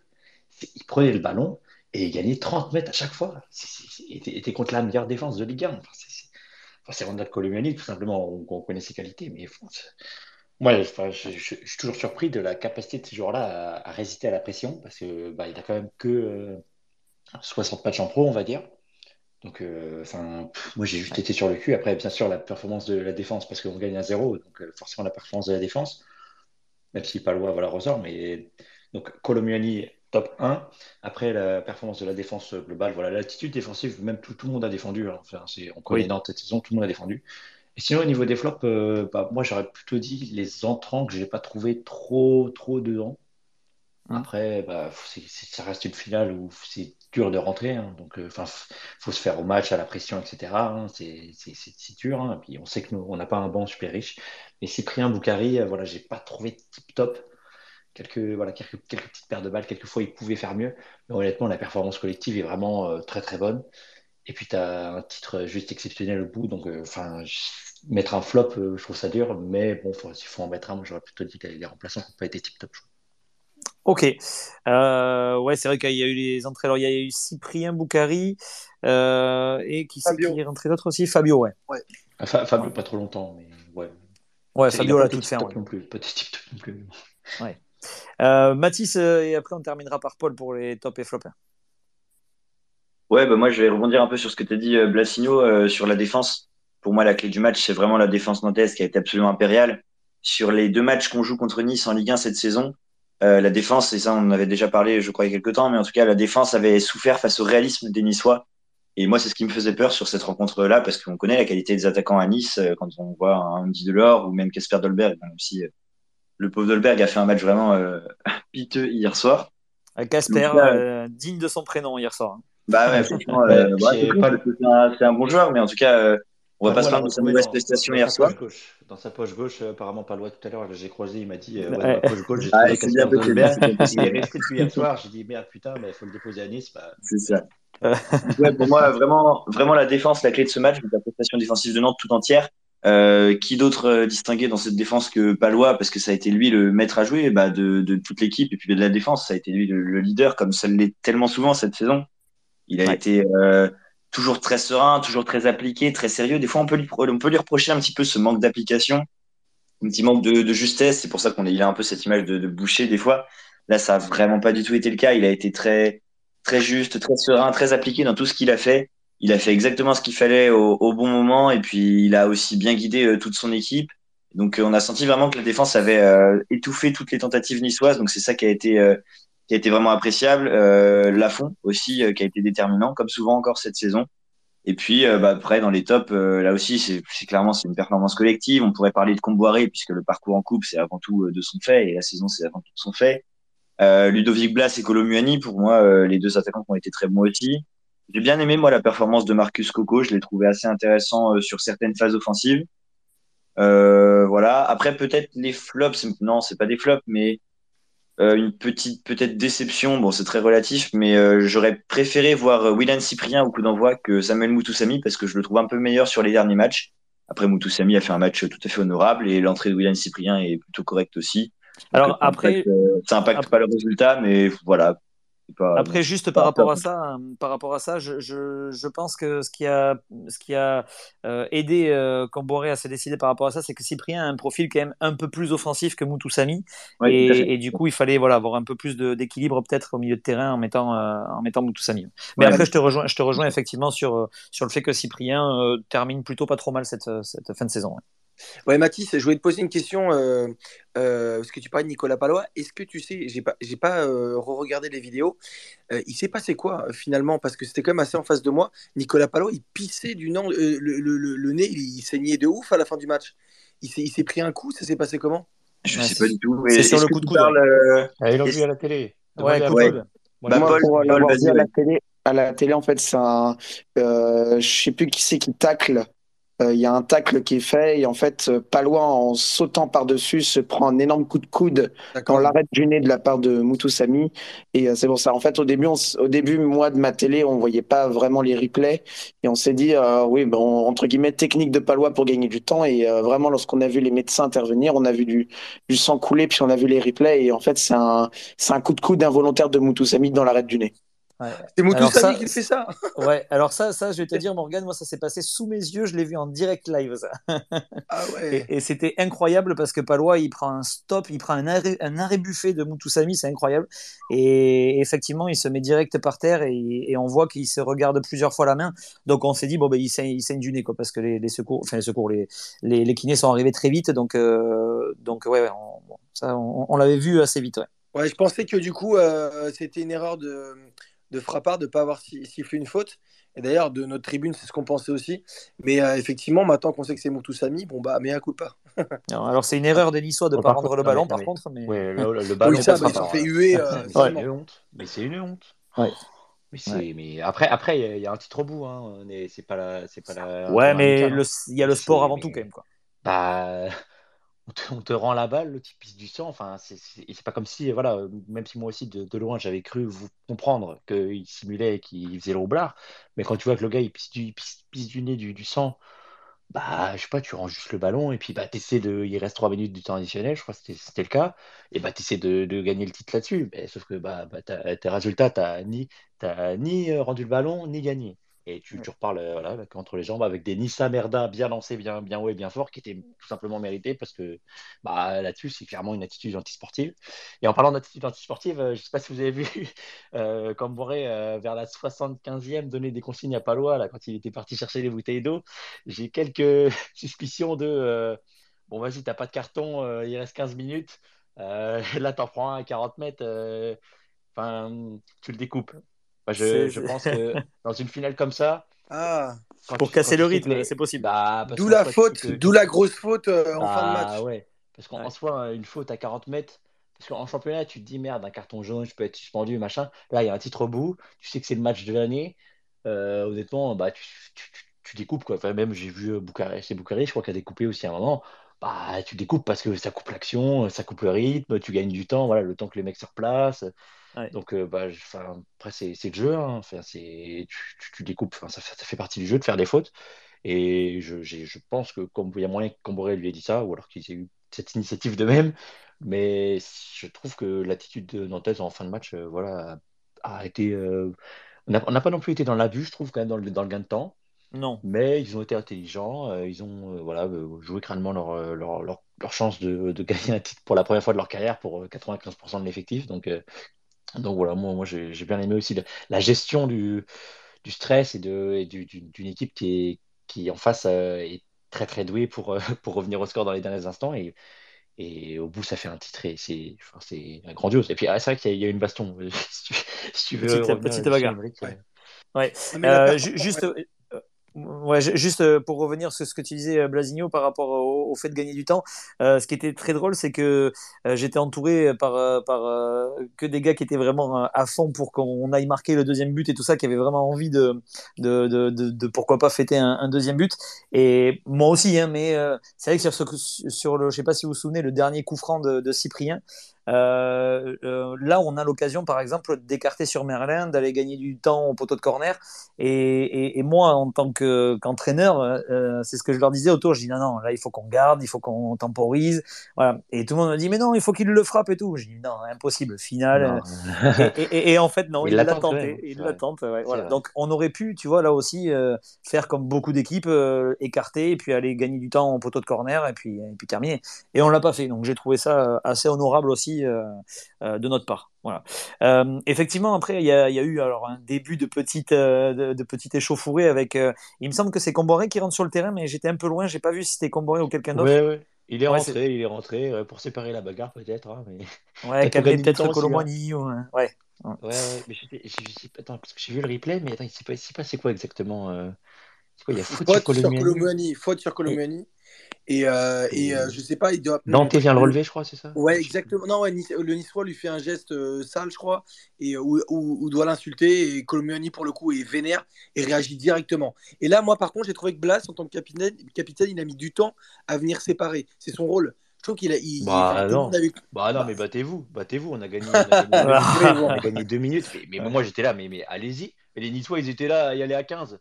mais allez-y, battez-vous non, après, après de, toute façon, euh, de toute façon, on sait que Blas euh, n'a pas non plus pour le moment un caractère de, de, vrai leader. C'est pas un patron, euh, donc il va pas. on avait tout intérêt, de sens, ce que ça, est-ce que ça, enfin, ce que ça dégénère entre guillemets. On avait tout intérêt à ce que ça se batte. moi, je comprends jamais les équipes qui veulent se en découdre quand tu perds. c'est vrai que en généralement, tu as plutôt envie de te battre quand tu quand tu perds parce que tu es frustré. Mais là. Euh, sauf Lille. bon, Lille, ils veulent se battre tout le temps. Voilà, sauf José euh, qui va arrêter le match quand il gagne 1-0. mais bon, ça c'est autre chose.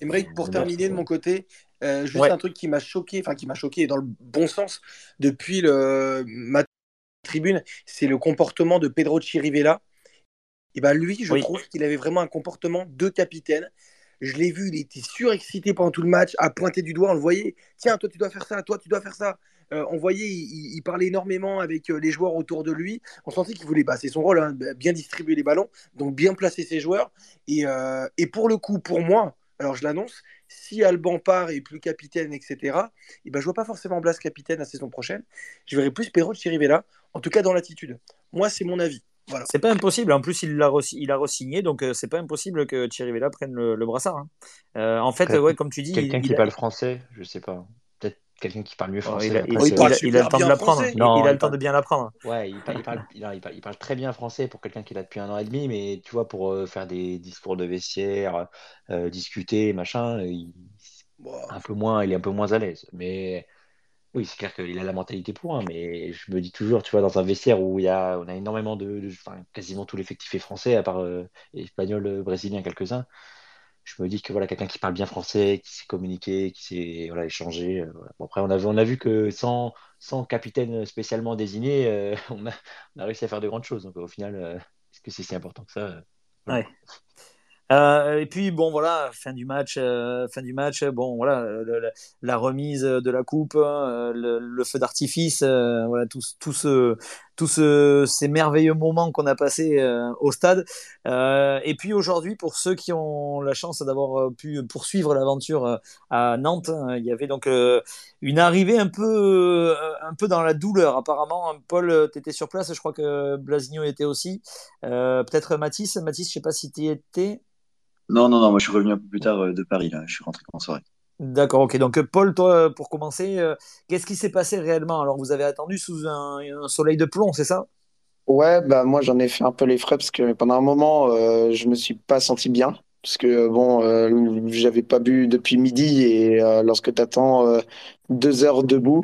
Parce que l'événement pour rappeler à, ceux qui nous écoutent l'événement était prévu début 17h donc c'est pour ça que euh, le speaker euh, était là depuis. Euh, moi, je suis arrivé sur place. J'ai croisé Kylian, qui est un autre rédacteur de Tribune Nantaise.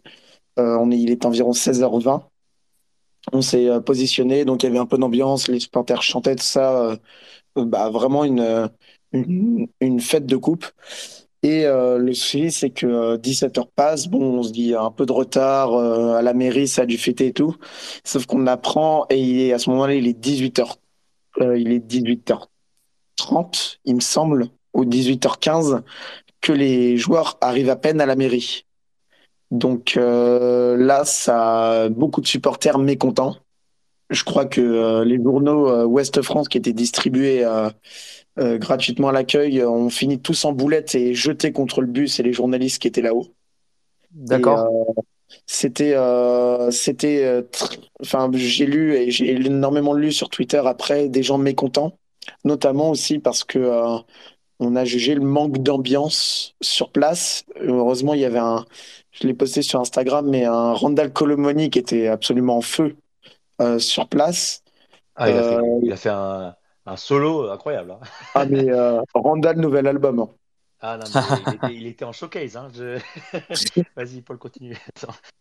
Nico, Nico Palois, euh, je sais plus s'il a fait un discours. Si, je crois qu'il a fait un discours, Nicolas Palois. Ou je sais plus. Ouais, Si, si, si, si. Alors, euh, je vais peut-être prendre le relais. Euh, du coup, ouais, il y avait un, il y avait un soleil de plomb. Et comme tu as dit, Paul, ils annoncent 17h. Et ils ouvrent, ils disent, on ouvre les barrières, machin, à 15h. Donc, bah, tu te dis, les premiers arrivent à 15h. voilà, ça se remplit entre 15 et 17. Et résultat, on apprend peut-être à 16h30, je crois, que l'avion n'a pas atterri on se dit, bah, attends, l'avion n'a pas atterri, euh, l'aéroport, il est loin, il est loin du centre-ville, et ils doivent passer à la mairie. Donc déjà, tu vois, euh, on était tous sur place, il est 16h30, et on apprend que l'avion n'a pas atterri. Donc euh, on s'est dit, ah, putain, ils se foutent un peu de notre gueule. Et donc, bah, c'est vrai que l'attente était interminable. Et ce, que j'ai vu, des, vu des commentaires là-dessus, ce qui était interminable, c'est qu'on n'avait on avait aucune idée de quand ils arrivaient. Quoi. Ils nous disaient, ouais, ils arrivent bientôt, ils arrivent bientôt. Et en fait, le bientôt, c'est, c'est, ça s'est avéré que c'était deux heures et demie d'attente moi j'ai attendu deux heures et demie et on était debout euh, au soleil. Il faisait euh, peut-être 28-29 euh, degrés de ressenti au soleil, avec un soleil qui tapait tapé fort, on était tous serrés, euh, voilà, tous debout, mm. avec, euh, bah, comme tu as dit Paul, pas d'eau. Euh, voilà, moi j'ai eu la chance de, manger à 16h, parce que j'avais bien dormi. Mais, mais je veux dire, le gars qui n'avait pas dormi et qui n'avait pas mangé depuis le midi, il y a eu des malaises à chaque fois, c'était toutes les 10 minutes. ah, malaise, ah, bah, appelez les pompiers. Si ça s'est malaise, et moi j'ai vu, j'ai vu, vu sur Instagram, du coup, tu n'étais pas très loin de moi. Mais euh, sur Twitter, pardon, j'ai vu que tu n'étais pas très loin de moi. Et euh, pendant un moment, les gens appelaient au malaise euh, à cause de moi. Non, non, non, j'ai dit, vous inquiétez pas, c'était juste besoin de s'asseoir un peu par terre. Mais tu avais ça, tu avais notamment, heureusement ça allait mieux juste avant, mais au moment où les joueurs arrivent, des fumigènes de partout. C'était, moi j'ai dû mettre, j'ai dû chanter tout ça pendant 10 minutes avec l'écharpe sur le nez et la bouche parce que c'était irrespirable. Bah, après, c'est ce qu'on cherche. C'est ce qu'on cherche. C'est ce qu'on cherche aussi. C'est ce qu'on cherche aussi. Mais euh, je comprends que certains supporters aient pu avoir euh, une expérience désagréable. Je comprends à ce niveau-là. Moi, je pense que l'expérience désagréable, c'est surtout qu'on nous, nous, met deux heures d'attente euh, et que, enfin. Un bientôt nous traîne. C'est le qui animait. franchement, le, voilà, désolé, un change Charles, mais bon, il, il en sait que des qui ne sautent pas n'est pas dans tête, tu vois, toutes les toutes les cinq minutes. Ouais. Euh, c'était, c'était un petit peu répétitif, tu vois, t'en avais marre. Franchement, au bout d'un moment, on en avait marre. On était là, mais putain, mais ça va jamais se terminer, quoi. C'était le, je sais pas si vous avez déjà vu ce film, le, le jour sans fin, quoi. Le gars, tous les jours, il recommençait la même journée. euh, C'était. Et puis il y avait Gomis avec son tambour. Voilà, il y avait Gomis avec son tambour et qui ne saute pas n'est pas denté toutes les cinq minutes en plein cagnard, comme ça, sans eau, tous collés. Donc euh, voilà, bon, c'était une scène un petit peu, un petit peu, un petit peu qui, nous a tous un peu désabusés sur place.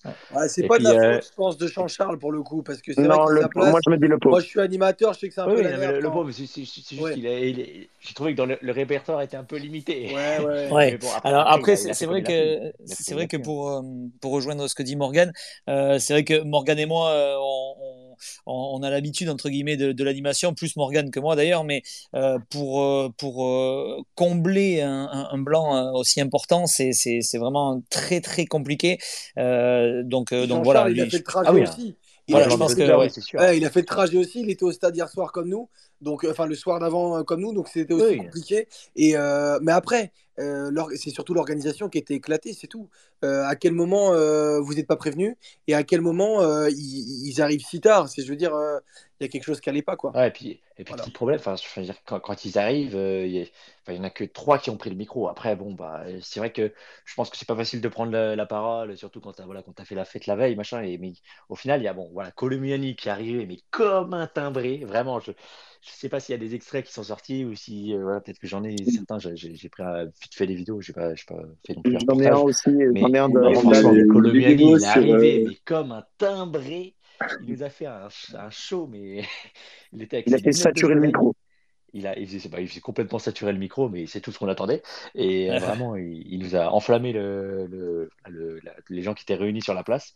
Et euh, bah, du coup, après, tout, tout de suite après, c'est, bah, il y a eu discours de Camboré, discours de Palois, parce que c'était ceux qui étaient les, les plus réclamés par la foule, hein, et ça se comprend totalement.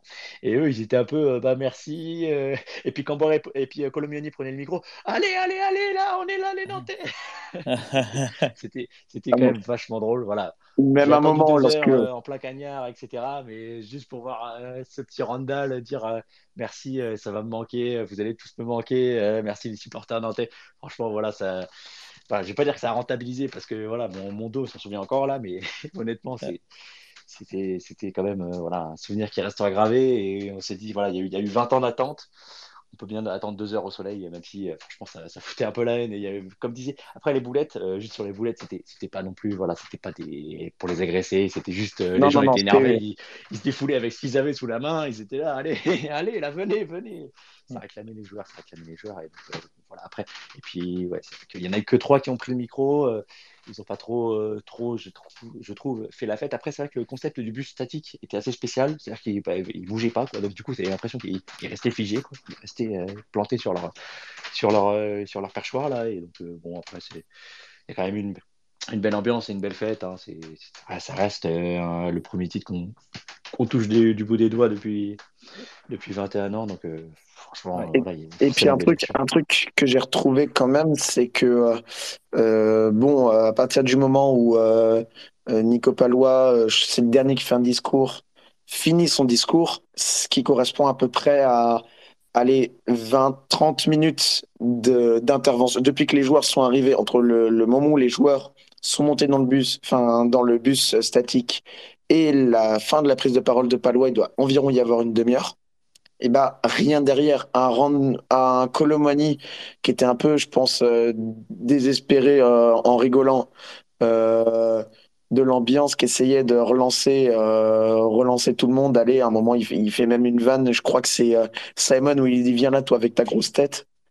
Euh, on rigole Ouais, on ça. rigolait tous tout ça mais Colomani tout seul euh, n'a pas n'a pas pu malheureusement Ouais, c'était- limite il l'a fait un mais il a peu pas le, pu le FC Nantes de Domenech, quoi. C'est on balance sur Colomiani puis on compte sur toi pour, euh, pour animer tout ça. Euh, je suis désolé. non, ça n'a pas marché sous Domenech, ça allait pas marcher. Non, c'était. Après, il a, il, a, il a lancé un petit, un petit truc au moment avec Cyprien et Coco. Cyprien et Coco aussi étaient un, un peu chaud avec les supporters. Sinon, c'est vrai que bah, tu te dis, c'est quand même 25 les gars. S'il n'y en a que 5 qui sont chauds pour, euh, pour euh, voilà, faire un peu la fête, c'est un peu con. Mais bon, après. Euh, ah, ils n'ont pas l'habitude de gagner. Ils n'ont pas l'habitude de gagner. Ils ne savent pas quoi faire. Et puis, pas l'habitude, voilà, de. C'est pas, des... pas des politiciens. Ils ne sont pas là pour faire des discours. voilà, ce que je... enfin, tout de suite, ce, dont tu te rends compte quand, quand tu vois Camboiré et Palo qui font un discours, c'est que bah, devant un micro, tu vois, tu as 5000 personnes devant toi, tu ne sais pas trop quoi dire. Voilà, on sait que les, les ce c'est pas forcément des gens qui, qui, sont très littéraires, voilà, qui vont avoir. mais ils peuvent pas tous être rongiers. Voilà, un rongier aurait, aurait fait un discours, etc. Mais, mais voilà, ils, ont fait ce qu'ils ont pu. Voilà, on est. Fallait quand même. La mission était quand même plutôt sur le terrain et sur, sur ce côté-là, euh, voilà, on peut que les féliciter. Donc, voilà. Et puis pour rejoindre un peu ce ce qu'on a dit euh, plus tôt, et je pense une des conséquences, c'est qu'au final, euh, vu l'attente de deux heures, parce qu'il n'y a même pas eu d'ambiance et de chant à part ceux de Randall qui ont été lancés durant la présence des Nantais.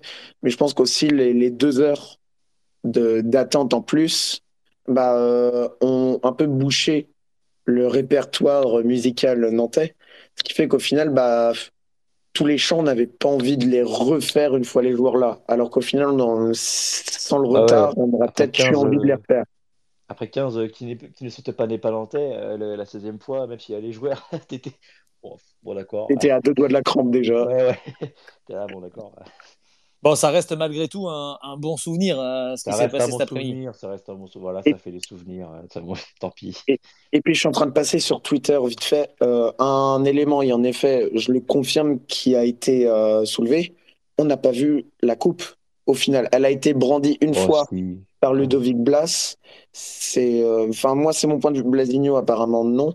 Euh, moi, je trouve que la coupe, il euh, n'y a pas eu euh, un peu comme on fait au Stade de France, voilà, lorsqu'on la gagne, un soulevé général et toute l'équipe crie, chante. Là, on l'a pour une Coupe de France gagnée, on l'a pas tant vu que ça. Au final, le, trophée est très, très petit. Ça, c'est un peu le, souci, c'est que vraiment le mm. trophée est tout petit. Randall en parlait. Randall Colmini le disait. moi, je pensais qu'il est beaucoup plus gros. Du coup, en fait, enfin, moi, j'étais plus proche, je pense que, que toi, ou peut-être peut-être pas le cas, je sais pas, mais ils l'ont ils l'ont montré quelques fois, mais en fait, elle est tellement petite, puis il y avait tellement de gens sur la place qu'au final, ils la voyaient pas trop. Après, moi, je voyais beaucoup de gens réclamer la coupe. Moi, je n'étais pas spécialement là pour voir la coupe. Hein. Peut-être aussi parce que je l'avais déjà vu au Stade de France. Moi, j'étais là pour voir les, les joueurs euh, voilà, fêter avec nous. Euh, euh, voilà, j'aurais bien aimé voilà, des, petits discours avec des petites, des petites larmes à l'œil de monsieur Ludoplas, monsieur Alban Lafont. voilà, je je sais pas, les gars, vous, je me disais quand même, ils vont, ils vont partir, ces gars-là. Donc, peut-être, ça m'a un petit peu étonné quand, tu es capitaine et vice-capitaine de ne pas prendre le micro et euh, au moins voilà, avoir un petit mot pour, le, pour les gens qui te suivent partout en France. Donc, euh, bon, ça m'a ça, un petit peu frustré, mais bon, euh, comme j'ai dit avant, c'est pas leur rôle en fait. C'est ce que je me suis dit après coup, c'est pas leur rôle, les gars, et c'est pas, des, pas des mecs qui font des discours, c'est pas, c'est pas eux de faire ça. Et un dernier Marquita a fait la même chose pour l'instant. Donc. Voilà, un dernier point euh, que nos auditeurs, bon, je pense que certains s'en doutaient, mais du coup, oui, le président Kita n'était pas, n'était pas présent. Euh, ouais, alors ça, on va en parler juste après, les gars. Voilà, on va, on va en parler juste après euh, de, de, ce non-événement, mais on va quand même en parler euh, rapidement. Euh, alors, par contre, voilà, je tiens juste à préciser parce que Ludovic Blas, par exemple, a, pris la, coupe, a fait tout le tour du stade et est allé, il a sauté les barrières et il est allé faire toucher la coupe, notamment aux enfants qui étaient présents en bas des tribunes, ah en tout cas voilà, de mon côté de la tribune. Ludovic Blas, dans l'attitude, c'était hier soir, hier soir, incroyable, hein. l'attitude de capitaine, machin, incroyable.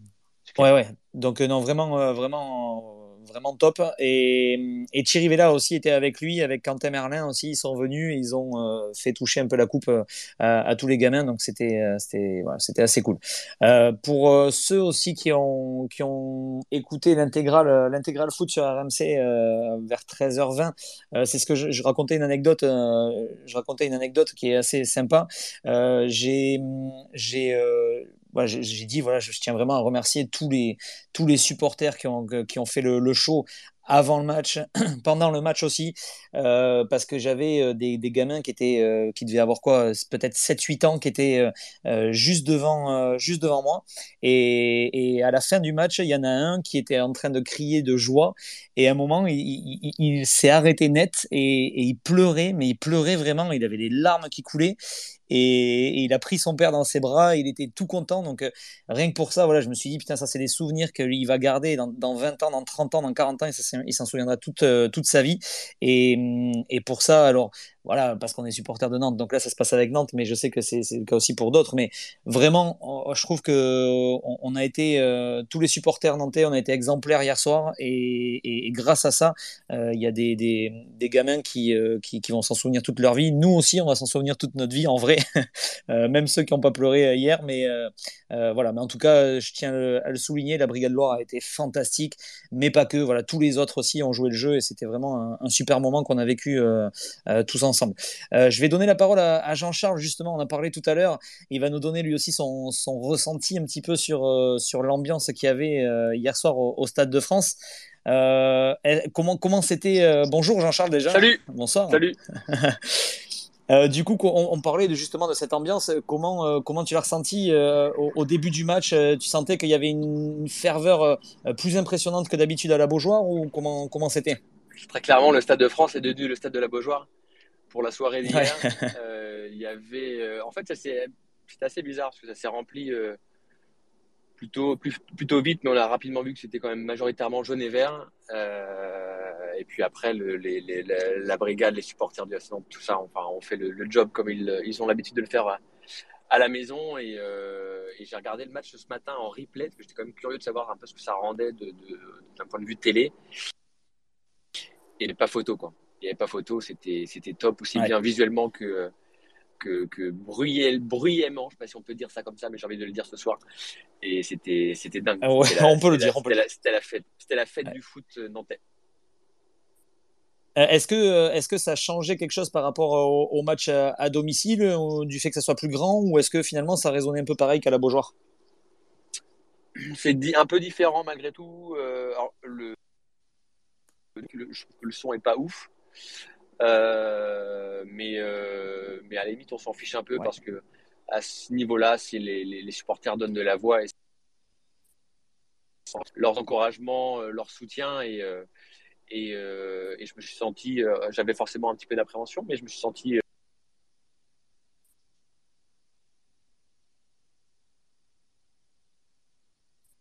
ça coupe un petit peu. Ça coupe même euh, complètement, on n'entend plus rien. ah voilà, ça y est. Vous ou pas Ça y est, c'est revenu, on n'entendait plus. Ouais, là, ça y est, c'est bon. Ouais. Ah, et eh bien apparemment, c'est reparti. Paul avait une question en attendant, au cas où. Ouais, alors Paul, ben vas-y, en attendant que, que Jean-Charles euh, revienne, vas-y Paul. C'est fou ça, ça marche plus, il n'y a que nous deux. en fait. pas. Oui, il n'y a que Blasigno, euh, Morgan et moi, ouais. Euh, on Paul, vu le match en replay. Ah, ça y est, Paul. Alors vas-y, Paul, on t'entendait plus. Vas-y, euh, vas-y. Ah, excusez-moi.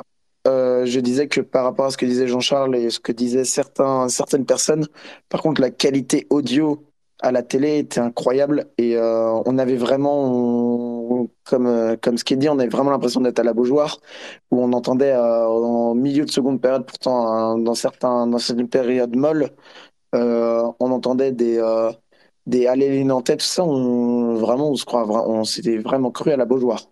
Niveau. Euh, je ne sais pas si Jean-Charles nous entend.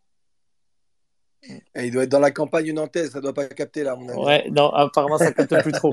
mais mais c'est dommage parce que je voulais justement avoir euh, son, son avis sur euh, sur s'il si, peut nous le donner, s'il peut et s'il veut nous le donner sur euh, sur ce qui s'est passé du coup cet après-midi. Est-ce que pour lui c'était long aussi, comme on le disait avec Morgan Est-ce qu'il était au courant? Est-ce que voilà comment ça s'était passé? Donc si jamais il veut bien revenir à nous en parler, on lui donnera la parole. Après c'est vrai que pour revenir sur ce que disait Jean-Charles à l'instant. Euh, au, niveau, de, au niveau euh, sonore, euh, moi perso de la tribune où j'étais, les speakers, on n'a rien compris à ce qu'ils disaient. Le seul moment où on a entendu, c'était pour la compo, mais sinon on n'a rien compris à ce qu'ils disaient. C'était vraiment une atrocité. Morgan, ouais, vas-y. Ouais, je suis un peu d'accord. Je suis un peu d'accord. Après, bon après, que ce soit le, speaker niçois ou Jean-Charles, euh, ils, ils animent très bien. le- le- Oui, bien sûr. Ils ont, ils ont une très bonne élocution. Donc, euh, malgré tout, on a, moi, je, de ma tribune, je comprenais ce qu'ils disaient. Tu vois, donc ça, c'était cool. Bon, à part les chants niçois, parce que c'était pas en français, enfin, pas dans notre langue, évidemment. Mais euh, par contre, il y a un truc que Blasigno a évoqué, et je suis 100% d'accord, c'est qu'ils nous mettaient leur sono à fond avec des chansons commerciales à balle pendant les chants nantais. Et moi, sur mes vidéos que j'ai filmées sur mon portable pour filmer l'ambiance euh, du stade, etc., eh bien, à chaque fois, il y avait des chansons à, à- pardon, à la con, et euh, les chants nantais... bah, c'était le combat entre les chants nantais et les enceintes qui allaient à fond. Et ça, c'était un peu nul. Euh, alors que, enfin, je veux dire que ce soit les Niçois ou les Nantais, ils, ils faisaient l'ambiance, il n'y avait pas besoin des chansons, quoi, finalement.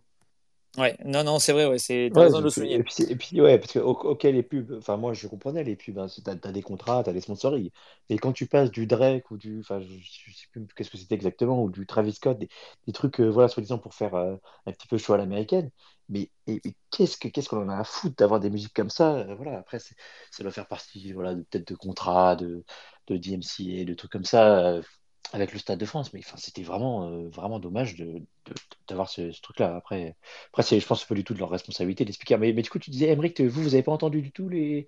Parce que nous, on entendait très bien. Alors, on n'a jamais entendu le speaker niçois parce que vous avez une, une bronca comme tantôt. Mais moi, le, alors, le, le- le Nantais, les sifflets niçois, bon, j'entendais des petits sifflets, hein, mais bon, visiblement, euh, c'était pas trop Ouais. fort. Non, mais nous, en fait, on entendait, euh, on, on entendait, euh, on entendait sa voix en fait, mais on, c'était pas bien, c'était pas très clair. Euh, pour le speaker niçois, c'était pareil, c'était la même chose. On, entendait, un- un- voilà, on entendait quelques mots par-ci par-là. Alors, on comprenait le sens de la phrase, mais euh, on, voilà, on comprenait pas trop. Et puis nous, on se référait en fait à, à, la, Brigade Loire en fait, c'est-à-dire que dès qu'on entendait qu'il y avait une chanson qui partait, ben, du coup, on suivait et voilà, c'était comme ça. Mais euh, pour revenir sur ce que disait Morgan, effectivement, que ce soit le speaker niçois ou le speaker euh, du coup nantais ou Jean-Charles, euh, ils, font très bien leur job et, et, euh, ils ont une très bonne élocution et tout ça. a- voilà, c'est- c'est c'est- c'est clair. Hein, euh, à Nantes, à chaque fois que Jean-Charles prend le micro, on, comprend parfaitement. Donc je pense qu'il y a vraiment un gros problème euh, dans, dans, dans ce stade. Alors est-ce que c'était parce que l'ambiance était euh, très très euh, forte et ou, est-ce que c'était juste au niveau acoustique que le Stade de France euh, est pas est pas top? Moi personnellement, c'était la première Ah, fois que je venais il au Stade de France, donc il est déjà, dégueu. hein. Moi, je, moi, ouais, je le trouve vraiment acoustique. Et Après, bah, c'est pas un stade de foot, en fait. C'est ce que je, ce que je me suis dit après coup. C'est que c'est juste pas un stade de foot. Du coup, il y a pas de, ça résonne pas, en fait. Donc, euh, du coup, les chants, ils se dispersent dans le, dans la grande euh, masse d'air qu'il y a, euh, voilà, dans- au milieu. Et par rapport à, moi, je suis allé au Parc des Princes, au Vélodrome, etc.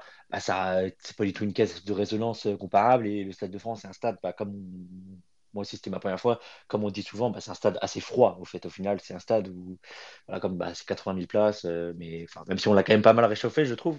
Mais euh, oui, là, franchement, la- la- l'acoustique était pas, pas tip top. Mais bon, ça, c'est, la nature du stade, Ah, on lui parle. euh, ça, ah, ça y est, on t'avait on, on perdu pour la, la fin de ton intervention. Ah, bon, tant, tant pis, tant pis. Tant pis, c'était pas bon. Ok, c'était c'était une Pereira Dessa, c'était. Tant pis, tant pis, ouais. C'est pas gentil. Euh, Paul, ouais, tu, tu voulais intervenir, vas-y. Bah moi, je suis euh, pas forcément d'accord avec Blasigno. Après l'aspect stade de foot, oui, ce- le Stade de France ne l'a pas forcément. Mais je vais faire un parallèle intéressant avec euh, récemment ceux qui l'ont vécu, la finale du, des Six Nations en rugby, avec une ambiance qui était, on va dire, allez, similaire, parce que c'est énormément de chants quand même.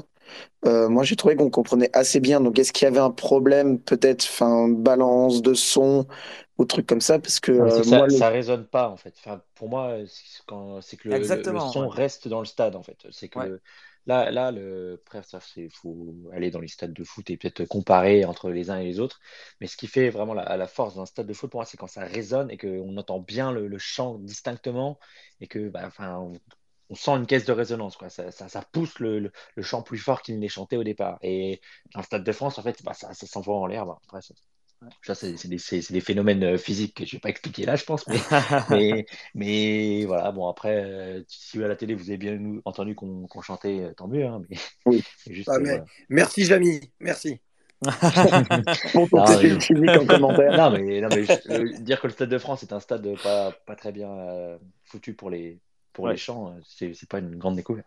Non, mais tu as, raison. Ouais, c'est ce que je me suis dit aussi, c'est que ça résonne pas exactement. Tu as dit le mot, ça résonne pas. En fait, le, le, les chants en fait partent, mais c'est tout quoi. Voilà, on, ça, ça, part un petit peu après dans, ça, ça a sur le FCN quand même. Moi, j'ai un petit résonance sur le FCN quand même. Euh, qui était tellement fort que bah, ça a obligé de faire légèrement euh, résonner le stade. Et, l'avantage, Emeric et Blasigno, c'est que ces chants, ils vont pouvoir résonner dans des vrais stades bientôt.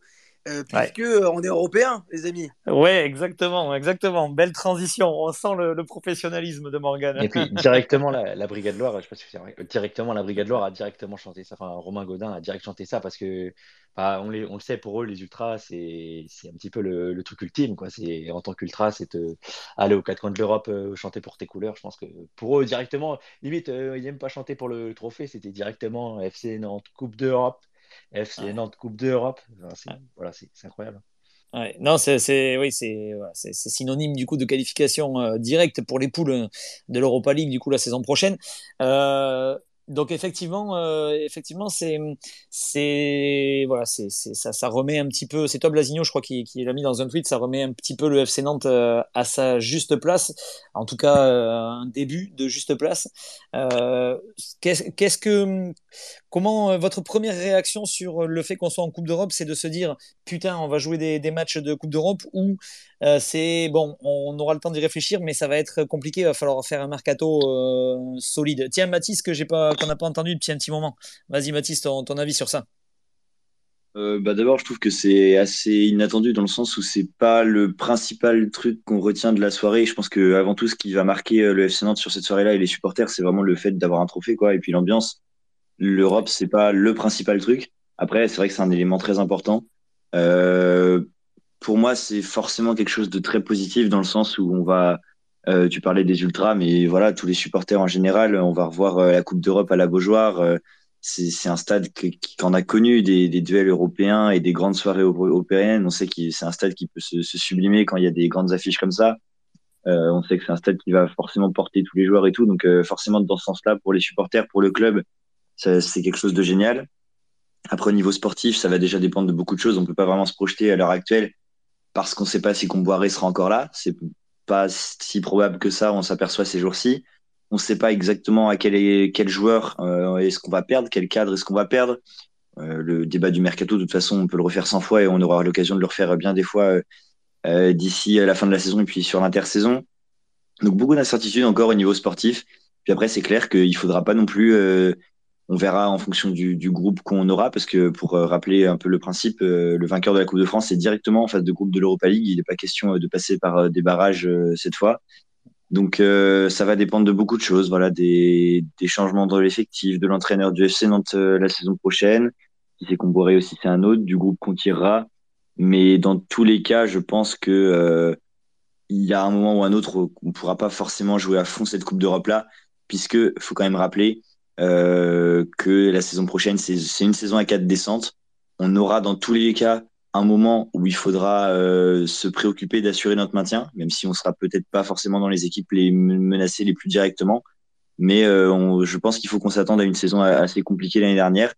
Il va y avoir des garanties cette année sur, de cette année sur lesquelles on peut s'appuyer, c'est clair. Donc à nous de à nous de faire ça du mieux possible, au club de faire ça du mieux possible. Euh, voilà, mais c'est sûr que dans l'immédiat, c'est génial d'avoir cette Coupe d'Europe là. On va vivre au moins euh, des matchs de poule qui seront euh, inoubliables, je pense, à la Beaujoire et puis une atmosphère absolument incroyable. En tout cas, ça, c'est déjà prévu, je pense. Est-ce que tu crois à une bonne gestion C'est une vraie question, hein, je ne dis pas avec des sous-entendus. Est-ce que tu crois à une bonne gestion du, du, du mercato nantais cette saison, sachant que c'est la première fois qu'on est européen depuis, depuis des années? Oui, tout à fait. Alors, est-ce que c'est la. Oui, je crois que Pardon, je crois que je me trompe pas trop en disant que c'est la première fois qu'on est européen euh, sous l'ère Kita. Euh, n'hésitez pas à me reprendre si je dis non, non, voilà. Tu, as raison. Exactement. Donc, euh, ça va être nouveau. on peut peut-être parler de ça. Enfin, on peut peut-être mettre un peu en corrélation avec ce qu'a dit Kita dans le sens où on comprend pourquoi pas qu'il veut se mettre un peu en retrait. Enfin bon, c'est aussi un autre débat. Est-ce que je crois à une meilleure gestion? C'est un peu compliqué à dire. On sait pas. En fait, le problème c'est qu'on sait pas qui a qui a la main sur le sportif. Là, cette saison, on sentait que Comboiré l'avait plus que d'autres entraîneurs avant. Mais s'il est amené à partir, euh, à qui est-ce que ça va être euh, confié? Est-ce que euh, on arrive sur un, changement, un potentiel changement de l'organigramme du club, euh, comme ce qu'a pu laisser sous-entendre dans une certaine mesure Valdemar Kita tout à l'heure? Il y a quand même beaucoup, beaucoup d'incertitudes. Donc il y a ce point-là, qui va avoir la main sur le sportif et comment est-ce que le sportif va être géré Et puis au niveau des départs aussi, on sait qu'on perd Randall Colomiani, bon, très bien. Et ensuite, Castelletto, Chirivella, je pense que ça va être des cadres sur lesquels on va pouvoir s'appuyer. Euh, Giro Topalois aussi également. Euh, Quentin Merlin aussi, on devrait pouvoir euh, le conserver. Après, on sait qu'on a des joueurs comme Moses Simon, Alban Lafont, euh, un, Ludovic Blas, bien sûr, qui seront très courtisés. Donc, pour moi, ouais, c'est vraiment ces deux variables-là, voir en fonction des joueurs qu'on perd de notre effectif actuel, quel cadre on perd, et puis aussi de qui va avoir la main sur le sportif pour, pour refaire un, un effectif compétitif. Et surtout, ce qui est compliqué, c'est que ces joueurs-là, du coup, euh, ceux qui sont potentiellement sur le départ, euh, sont sous contrat, sont tous sous contrat jusqu'en 2024. Donc, ça veut dire que euh, à la fin de la saison, il leur resterait deux ans de, de contrat. Donc, c'est plus facile pour des clubs extérieurs de venir acheter des joueurs qui ont deux ans de contrat que quatre ou cinq. Donc là, c'est voilà, ça va être une vraie question. C'est est-ce que il y a des joueurs qui vont être intéressés pour rester et pourquoi pas prolonger? Ou, euh, ou est-ce qu'on va perdre des, des cadres? Bon, je, je, pense que le plus probable qui, qui, voilà, qui devrait partir assez vite, ce serait Alban Lafont, mais bon, voilà, ça, ça, reste à voir dans les, dans les premières semaines du mercato, qui va être, je pense, bien agité, contrairement Parce que, mais, au mercato dernier. Sur Téléfoot ce matin, Alban Lafont est resté euh, évasif sur son avenir. Ils lui ont demandé, alors du coup, la Coupe d'Europe, tu viens de gagner une Coupe de France, tout ça, tu restes. Ont, il a clairement dit, je sais pas trop, on verra bien. Après, l'Europe, l'Europe va être un argument. Euh, Bien sûr. Pour euh, conserver, bah, par exemple. Oui, c'est un argument, mais. pas, mais un, joueur, mettons un joueur comme Moses Simon, ça peut être un argument pour le conserver face à d'autres offres. Après, là, c'est oui, oui, mais il y a aussi une position, mais ça peut être un atout à ce niveau-là. de salaire, déjà, ah, bien sûr. Euh, en termes de salaire, euh, parce qu'en fait, Nantes est un club européen euh, de, de fait, hein, qui va jouer des, matchs de Coupe d'Europe, mais il n'a pas une grille salariale. Pas du tout la stature économique, etc. d'un club européen. Et tu sais que globalement, là, je rejouera, enfin, c'est un one shot, quoi. On sait que là, on la rejouera pas la saison d'après, normalement. Bien sûr, évidemment. Donc, c'est, c'est un peu spécial. On est un petit peu le cul entre deux chaises, mais. Mais ça reste une fenêtre d'exposition pour des joueurs, donc ça peut être un argument. Oui, c'est clair, c'est clair, clair. Mais je suis d'accord sur l'aspect financier dans le sens où si euh, Valdemar Kita, enfin en tout cas le FC Nantes veut garder un des joueurs cadres entre Blas, Lafont et, euh, et même Simon, euh, je pense, je pense qu'ils peuvent financièrement n'en garder qu'un seul parce qu'il faudrait faire une énorme offre pour, les, pour, pour garder au moins un des trois. Mais ils pourront clairement, c'est impossible, garder les trois. Même, euh, même en garder deux, c'est impossible. S'ils peuvent en garder, c'est qu'un seul, à mon avis. Euh, alors, on va, justement, on va, on va partir du principe que euh, euh, ceux qu'on doit, essayer de garder, euh, ou en tout cas les cadres de cette année, c'est Lafont, Blas, Lafont, Blas, Simon, qui sait que j'oublie, bon, Chirivella, mais Chirivella vient de, vient de re-signer, donc on va pas le compter.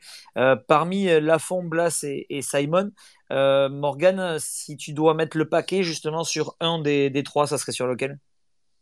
Oh là là, euh, je, trouve que, je, trouve que Boukari, pourrait, euh, pourrait euh, Boukari entre guillemets Simon. Ah oui, pardon, d'accord. Simon. Donc Simon, non, je laisserai partir malheureusement. Euh, Lafont, il faut que sa carrière explose. Donc juste pour l'humain, il faut qu'il aille en équipe de France. Donc il faut qu'il quitte Nantes. Donc je mettrai le, le max sur Blas qui pour moi a encore des choses à prouver parce que tout le monde l'a encensé cette saison et d'ailleurs il a été euh, euh, l'étendard, enfin l'image de, des Nantais, euh, on l'a vu, moi j'ai des, journaux à la maison de l'équipe, c'est Ludovic Blas qu'on a vu partout. il est l'image de Nantes aujourd'hui. Quand on parle, d'ailleurs, on a fait beaucoup, beaucoup d'interviews cette saison ensemble, hein, même à travers le Space, les supporters adverses connaissent Ludovic Blas c'est l'image du club aujourd'hui. Donc il faut qu'on garde un étendard, il faut qu'on garde euh, un, joueur euh, connu, entre guillemets, pour continuer à booster dans, cet univers européen qui nous attend. Et je pense qu'il faut mettre le paquet sur le Dovic Blas, sur les trois joueurs que tu m'as cités. Ok, euh, ok. Pour, pour toi, Paul, ton, ton, avis sur ces trois joueurs-là, tu mets le paquet sur qui? Je rejoins totalement Morgan sur l'aspect d'Alban Lafont dans un premier temps. Alban Lafont, on a, vu, il est courtisé par euh, plusieurs grands clubs européens et euh, euh, à Nantes, le problème c'est que là, il, va stagner. Il va pas pouvoir utiliser le, le plein potentiel que serait pour lui. on va voir dans les clubs dans lesquels il peut être appelé, mais il y a clairement moyen d'avoir un club qui peut jouer la C1. Donc pour lui, ce serait un- une énorme évolution de carrière et rester à Nantes serait un, choix pour moi mauvais. Euh, après, euh, en- entre Simon et Blas, je trouve que euh, à l'aile, euh, on a des, on a suffisamment de solutions. Je rappelle, c'est con, j'ai plus le nom en tête, mais le joueur qui est prêté à, de Nantes à Amiens, Bamba. Bamba. Bamba fait d'excellentes performances à Amiens. Il va être en retour, donc on va encore avoir une solution à l'aile, mais je trouve que le, malgré ce que dit Morgan et, les mauvaises passes que peut avoir Ludovic Blas dans la saison, ça reste quand même un taulier de notre équipe et qui a encore, en effet, euh, qui a encore une marge de développement au SC Nantes, je pense. Ouais, alors après, Bamba, il il doit pas être loin des 30 ans. Je pense qu'il doit avoir 28-29 ans. Euh, est-ce que, est-ce que on peut miser sur lui, sachant qu'il a jamais vraiment, euh, s'est jamais vraiment imposé avec le FC Nantes? Euh, bon, ah, Est-ce qu'il est-ce 27, qu'il a eu, a le bon coach aussi? Parce qu'on a vu qu'Antoine Comboiré, euh, voilà un système euh, Ah, mais assez ouais. particulier qui n'a pas souvent été utilisé par les autres entraîneurs. À, à voir. Ça reste une solution. J'ai pas dit que ça allait ouais. être la solution miracle, Mais ça Moi, c'est plus le comportement qui me fait un peu peur. Voilà, Juste je, euh, je- par, par rapport au débat qu'on fait là, enfin moi je trouve que, bon, je vais pas dire euh, qu'il est un peu, il est pas bête, mais juste il est, juste il est un peu euh, dans la mesure où il dépend de la décision d'un seul homme, qui, s'appelle Monsieur Antoine Camboré. Euh, est-ce qu'il reste ou non? Enfin, pour moi, dès, lors qu'on ne sait pas s'il reste ou pas, ça change complètement notre vision du, du mercato, parce que moi je pense que si Camboré décide de partir, il va y avoir une fuite générale du, Non, alors le débat n'était pas euh, quel mercato pour le FC Nantes, c'était juste euh, savoir entre Blas, euh, on va dire que c'est toi le propriétaire du club. Tiens, demain c'est toi le propriétaire ouais, du mais club. Voilà, juste, ouais, on est bah, tous, ouais, on, on est, ouais, on est tous contents parce qu'on a du coup une bonne nouvelle, c'est que c'est plus Kita. Bon, après on en a une mauvaise, ouais. c'est que c'est toi qui prends le relais. Mais, Ah, Je sais pas si attends, c'est euh, mieux, hein. J'aurais sais pas si c'est mieux. euh, j'aurais mis tout le budget du club sur Randall. euh. ah voilà, bon d'accord, ok. Euh, mais du coup, toi, tu, tu, tu ferais quoi? Voilà, entre entre Blas, Lafont et Simon, tu mets le paquet pour euh, pour lequel de- des trois joueurs, un- des trois joueurs? Ah, moi, j'ai, pour moi, j'ai l'impression que c'est pas moi qui décide en fait. Après, voilà, ma réponse est peut-être à côté de la, la plaque de ton débat, mais c'est, enfin, pour moi, c'est Bah, tu, tu nous fais une Valdemarquita ce soir, quoi.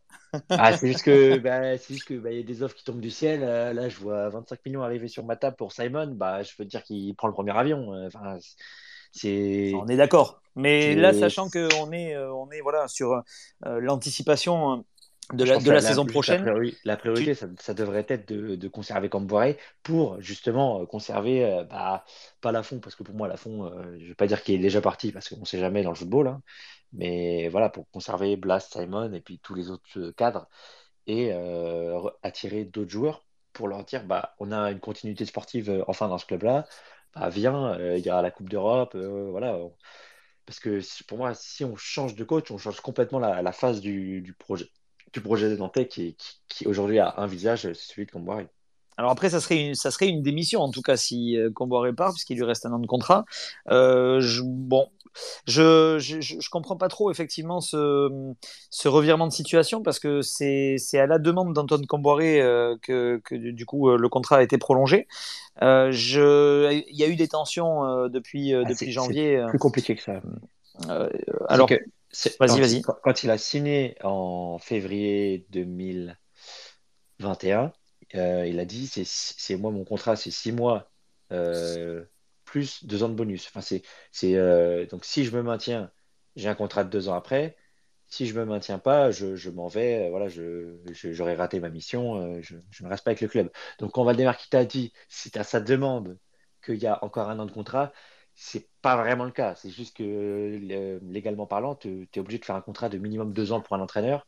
Et donc, bah, forcément, euh, bah, il s'est Non, mais d'accord, mais je veux dire, je veux dire, l'a accepté et l'a validé, ce contrat-là. Ah, parce que c'est Euh, minimum deux ans un contrat pour un entraîneur. Donc, euh, il n'avait pas le droit de. Tout simplement, il n'avait pas le droit de signer un contrat de 18 mois. Donc, c'est juste que légalement, c'est le syndicat de Raymond Domenech qui, qui, a eu cette réclamation-là, parce que sinon, on connaît hein, le, jeu de la valse des entraîneurs. Ça qu'ils sont obligés d'avoir un syndicat, parce qu'ils font virer, sinon dans tous les clubs, on connaît le football moderne. Donc, donc voilà, c'était pas sa demande, c'est la, législation veut ça. Euh. Non, je, suis d'accord, mais après il aurait pu, il aurait pu dire bon ça y est, ma mission est terminée, j'ai sauvé le club, je me barre. Euh, il a, il a, bah, il, a quand même décidé de rester derrière, bah, donc de bah, monter ah un projet. Pas, non, mais c'était pas deux ans de plus. Mais surtout que, enfin moi, je, mais quel, quel intérêt de faire cette saison-là si tu restes pas derrière oui, d'accord, d'accord. Mais quand tu es coach, quel intérêt de rester si, si euh, quand tu gagnes la Coupe de France et tout ça, enfin, quel, intérêt de, de, faire cette saison-là si derrière, quoi qu'il arrive, tu sais que tu vas partir? Tu vois ce que je veux dire? Marre de Valdemar. Marre de Valdemar, c'est son club de cœur, comme il le dit. Et viser plus haut aussi, c'est son club de cœur. avoir non, gagné un trophée. Non, je pense pas. Non, je pense vraiment pas ah qu'il vise plus haut. Non, je pense pas du Non, vraiment pas. Je pense pas, pas du tout qu'il vise plus haut. Je pense juste qu'il en a marre et puis il est, vieux, le père Comboiré. Mais, mais je pense que c'est juste que, bah, comme nous, il, en a marre de Valdemar et qu'au quotidien, bah, comme il l'a dit en, après-match, bah, il ne peut plus. Il est transparent, hein. il est transparent là-dessus, c'est dingue. Hein. Enfin, je trouve ça fort qu'il puisse le dire. Surtout en après-match, il s'est lâché. Là, je sais pas si vous avez vu. Qu'il a, a, un pouvoir important. Moi, je euh, voilà. Ouais, enfin, euh, Comboré est vieux, euh, euh, il, lui reste quelques années à faire avant d'avoir sa, retraite à taux plein. Hein. ah, ah, il, a, pas dit à Galtier qu'il était content. Pour... ouais, voilà. Autre... comme Galtier, je veux dire. Autre débat, mais bon. Elle était drôle, cette image, mais bon. Finalement, bon, pas de chance. Non, pas de chance. C'est bonheur à Galtier. alors, du coup, ouais, bon, ok pour ce, pour, pour ce débat-là. Donc, Blasigno, toi, tu es plus sur mettre le paquet sur, sur Comboiré, on, on l'a compris. Euh, pour euh, pour la suite, du coup, pour la saison prochaine, bon, déjà, on est d'accord que cette fin de saison, enfin, s'il y en a un qui pense le contraire, dites-le moi, mais on est d'accord que cette fin de saison, entre guillemets, on s'en fiche un petit peu, même si c'est vrai que moi, de gagner Rennes, euh, de gagner Rennes et de, leur barrer la route pour la Ligue des Champions, c'est quelque chose qui peut me faire plaisir un petit peu aussi, mais juste par, juste par petite méchanceté. mais il y a un truc aussi très important, c'est qu'on joue mercredi contre Rennes euh, et qu'on va euh, présenter euh, normalement la coupe à la Beaujoire devant, devant les Rennais. Ça, on peut pas passer à côté quand même. Je sais pas ce que vous en pensez. Ah, sans la tribune noire, non? De quoi Ah, ça c'est ça c'est le groupe noir, ça. Mais bon. Bah oui, sans la tribune noire, non? Sans, la tribune noire, oui, oui, sans la tribune noire qui. Ah oui, donc en fait, c'est une fausse fête, quoi. Ouais, c'est une bah, fête gâchée. Il y aura une grande, une grande partie du public qui sera rennaise, quoi. Oui, ouais, pas une grande partie non plus, mais ouais, une, ouais, une bonne partie. Bah, la, bonne partie. La, tribune la et puis le côté de la tribune Océane ont l'air bien, bien remplis par des Rennes et on verra ce qu'il en sera au stade. Ah oui, il y a une très grosse partie qui sera Rennes. En l'absence de la tribune noire, ça fait un peu, ça fait un peu mal. Ah, ça fait complètement mal. Après, euh, bon, est-ce qu'on s'en fiche pas un petit peu euh, bah, de, ce serait de dommage de, se faire siffler. C'est vrai qu'en y pensant, là, ce serait quand même très con de se faire siffler dans son propre stade en prenant la coupe. Oui, oui, oui, ça, ouais, ça c'est. Ça, ça fait mal, surtout que c'est de la faute de la FFF. Hein. Ça, ça va pas. Il y a, y a, y a euh, aucun autre responsable que c'est Tocard. Ah, là, on va pas, on va pas y revenir dessus. Je pense qu'on est tous d'accord là-dessus. Euh, pour euh, voilà, euh, ça c'est ça c'est une évidence. Pour la saison prochaine, qu'est-ce que qu'est-ce qu'on qu'est-ce qu'on peut se dire? Alors sans parler de mercato, etc. Mais est-ce qu'on votre première réaction, c'est c'est quoi? C'est de se dire, ben il faut il faut se, comme cette année finalement se sauver le plus vite possible, ou ou c'est se dire, ben non, c'est bon avec le mercato, il y a moyen quand même de, de peut-être pas de jouer les premiers rôles, mais en tout cas, voilà, de rester dans, ce, dans cette première partie de tableau. Euh, Mathis ou Paul, un des deux, les gars, allez-y. Vas-y, Paul, vas-y, vas-y, démarre. Euh, moi, je dirais dans un mot pour euh, qualifier la saison prochaine, c'est profiter. Euh, on aura la Coupe d'Europe, on aura des matchs, on aura des matchs de Ligue 1 joués, on aura des coupes, tout ça. Profiter. Après, bien sûr, bien évidemment, se mettre à l'abri se mettre à l'abri d'une potentielle relégation et attention à pas jouer sur trop de tableaux en même temps. Euh, définir vraiment début de saison les objectifs qu'on veut mettre en avant, mais euh, profiter, profiter de ces matchs d'un groupe euh, qui va quand même évoluer pour la saison prochaine et, voir et en espérant quand même trouver une, certaine stabilité la saison prochaine en ne perdant pas notamment Antoine Combouré. Mathis, vas-y, ouais, enchaîne. Euh, ouais, la saison prochaine, moi, je vous avoue que je suis un petit peu pessimiste par rapport au fait de conserver Antoine Comboiré. Euh, je vois mal ce qui peut le faire rester parce que bon, on en a parlé tout à l'heure, mais moi, j'ai vraiment l'impression que maintenant, il, lui, il a rend, enfin, en fait, on, avait l'impression qu'il sentait euh, comme, comme s'il avait une dette envers son club de cœur, son club qui lui a un peu tout donné. C'est ce qu'il aime bien dire en interview. Et c'est un peu bah, là comme s'il avait rendu euh, tout ce qu'il devait à son club et maintenant il a un peu le sentiment du devoir accompli. donc, Il a dit ouais, il a dit me demandez plus rien maintenant. Exactement, ouais, ouais, ouais. Donc c'est pour ça que j'ai un peu l'impression que ça va être assez compliqué de le garder. Euh, maintenant, je rejoins Paul. Il va falloir euh, retrouver le plus de stabilité possible. Le coach, le choix du coach va être déterminant. Après, éventuellement, si Comboiré reste, on, on, pourra n'en être que très content. Mais s'il doit y avoir un nouveau coach, le choix du coach va être déterminant. Et ensuite, le principal objectif, euh, moi, pour moi, ça va vraiment être de se sauver le plus vite possible. Le premier objectif de la saison prochaine, saison à 4 descentes, euh, je le rappelle parce que c'est vraiment très très important. Saison à 4 descentes, ça va être de se sauver le plus vite possible. On n'est pas euh, les plus à plaindre, euh, à mon avis, pour la saison prochaine, mais il va vraiment falloir euh, mettre le paquet sur le maintien pour ensuite voir si on peut viser plus haut. Il y aura ça et puis la coupe de la coupe d'Europe. on l'a tout à l'heure. Hein, je pense qu'il faut essayer de bien figurer, au moins de faire honneur à tous les efforts que déploieront les supporters pour le retour de la Coupe d'Europe à la Beaujoire. Donc bien sûr, il faut essayer de bien figurer, de, se montrer un peu parce que c'est aussi une fenêtre d'exposition pour des joueurs, pour des équipes. Donc voilà. Mais le premier objectif, ça va être le championnat, comme tous les ans. Et il va falloir faire très bonne figure en championnat dès le début, bien démarrer, être très régulier en championnat. Euh, et puis vraiment, voilà, et se sauver le plus vite possible pour ensuite voir si on peut ambitionner plus et si on peut jouer dans la première moitié du tableau. Ouais. Euh, Blasigno, toi, ton avis, et d'ailleurs, euh, enfin, au, passage, je vois qu'il y a euh, notre ami de Au Café Lançois euh, qui, qui, vient de se connecter. Félicitations pour votre victoire, pour votre belle victoire encore de, de cet après-midi.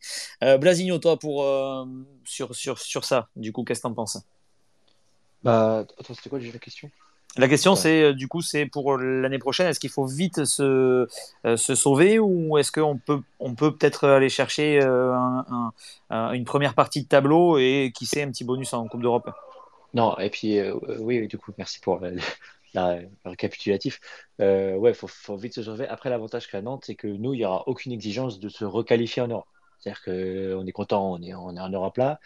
Mais euh, comme l'a dit Mathis, euh, l'objectif, c'est juste le maintien. Quoi. Donc, euh, le championnat, tu, tu le joues à fond, voilà, jusqu'à ce que tu aies 40, euh, on va dire 44 points.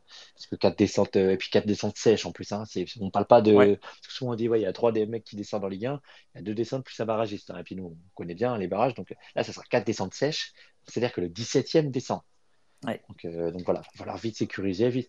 Et puis je pense que on a, on a remarqué, même si voilà, ça, ça, peut, ça peut tout à fait arriver, c'est que dès que tu lances bien ta saison, globalement, du moins un an, tu sais que ça va pas, euh, ça va pas sombrer totalement. Quoi. Si, si, après, euh, arrivé en, en octobre, tu as, as, as, un bon total de points, tu, tu, sais que tu seras sur la bonne dynamique. Donc, euh, donc voilà, vite, vite, vite, se mettre dans la, le sens de la marche. T'as euh... as des supporters chez toi, non? Ouais, ouais, putain, j'ai ouvert la fenêtre. Et, et voilà.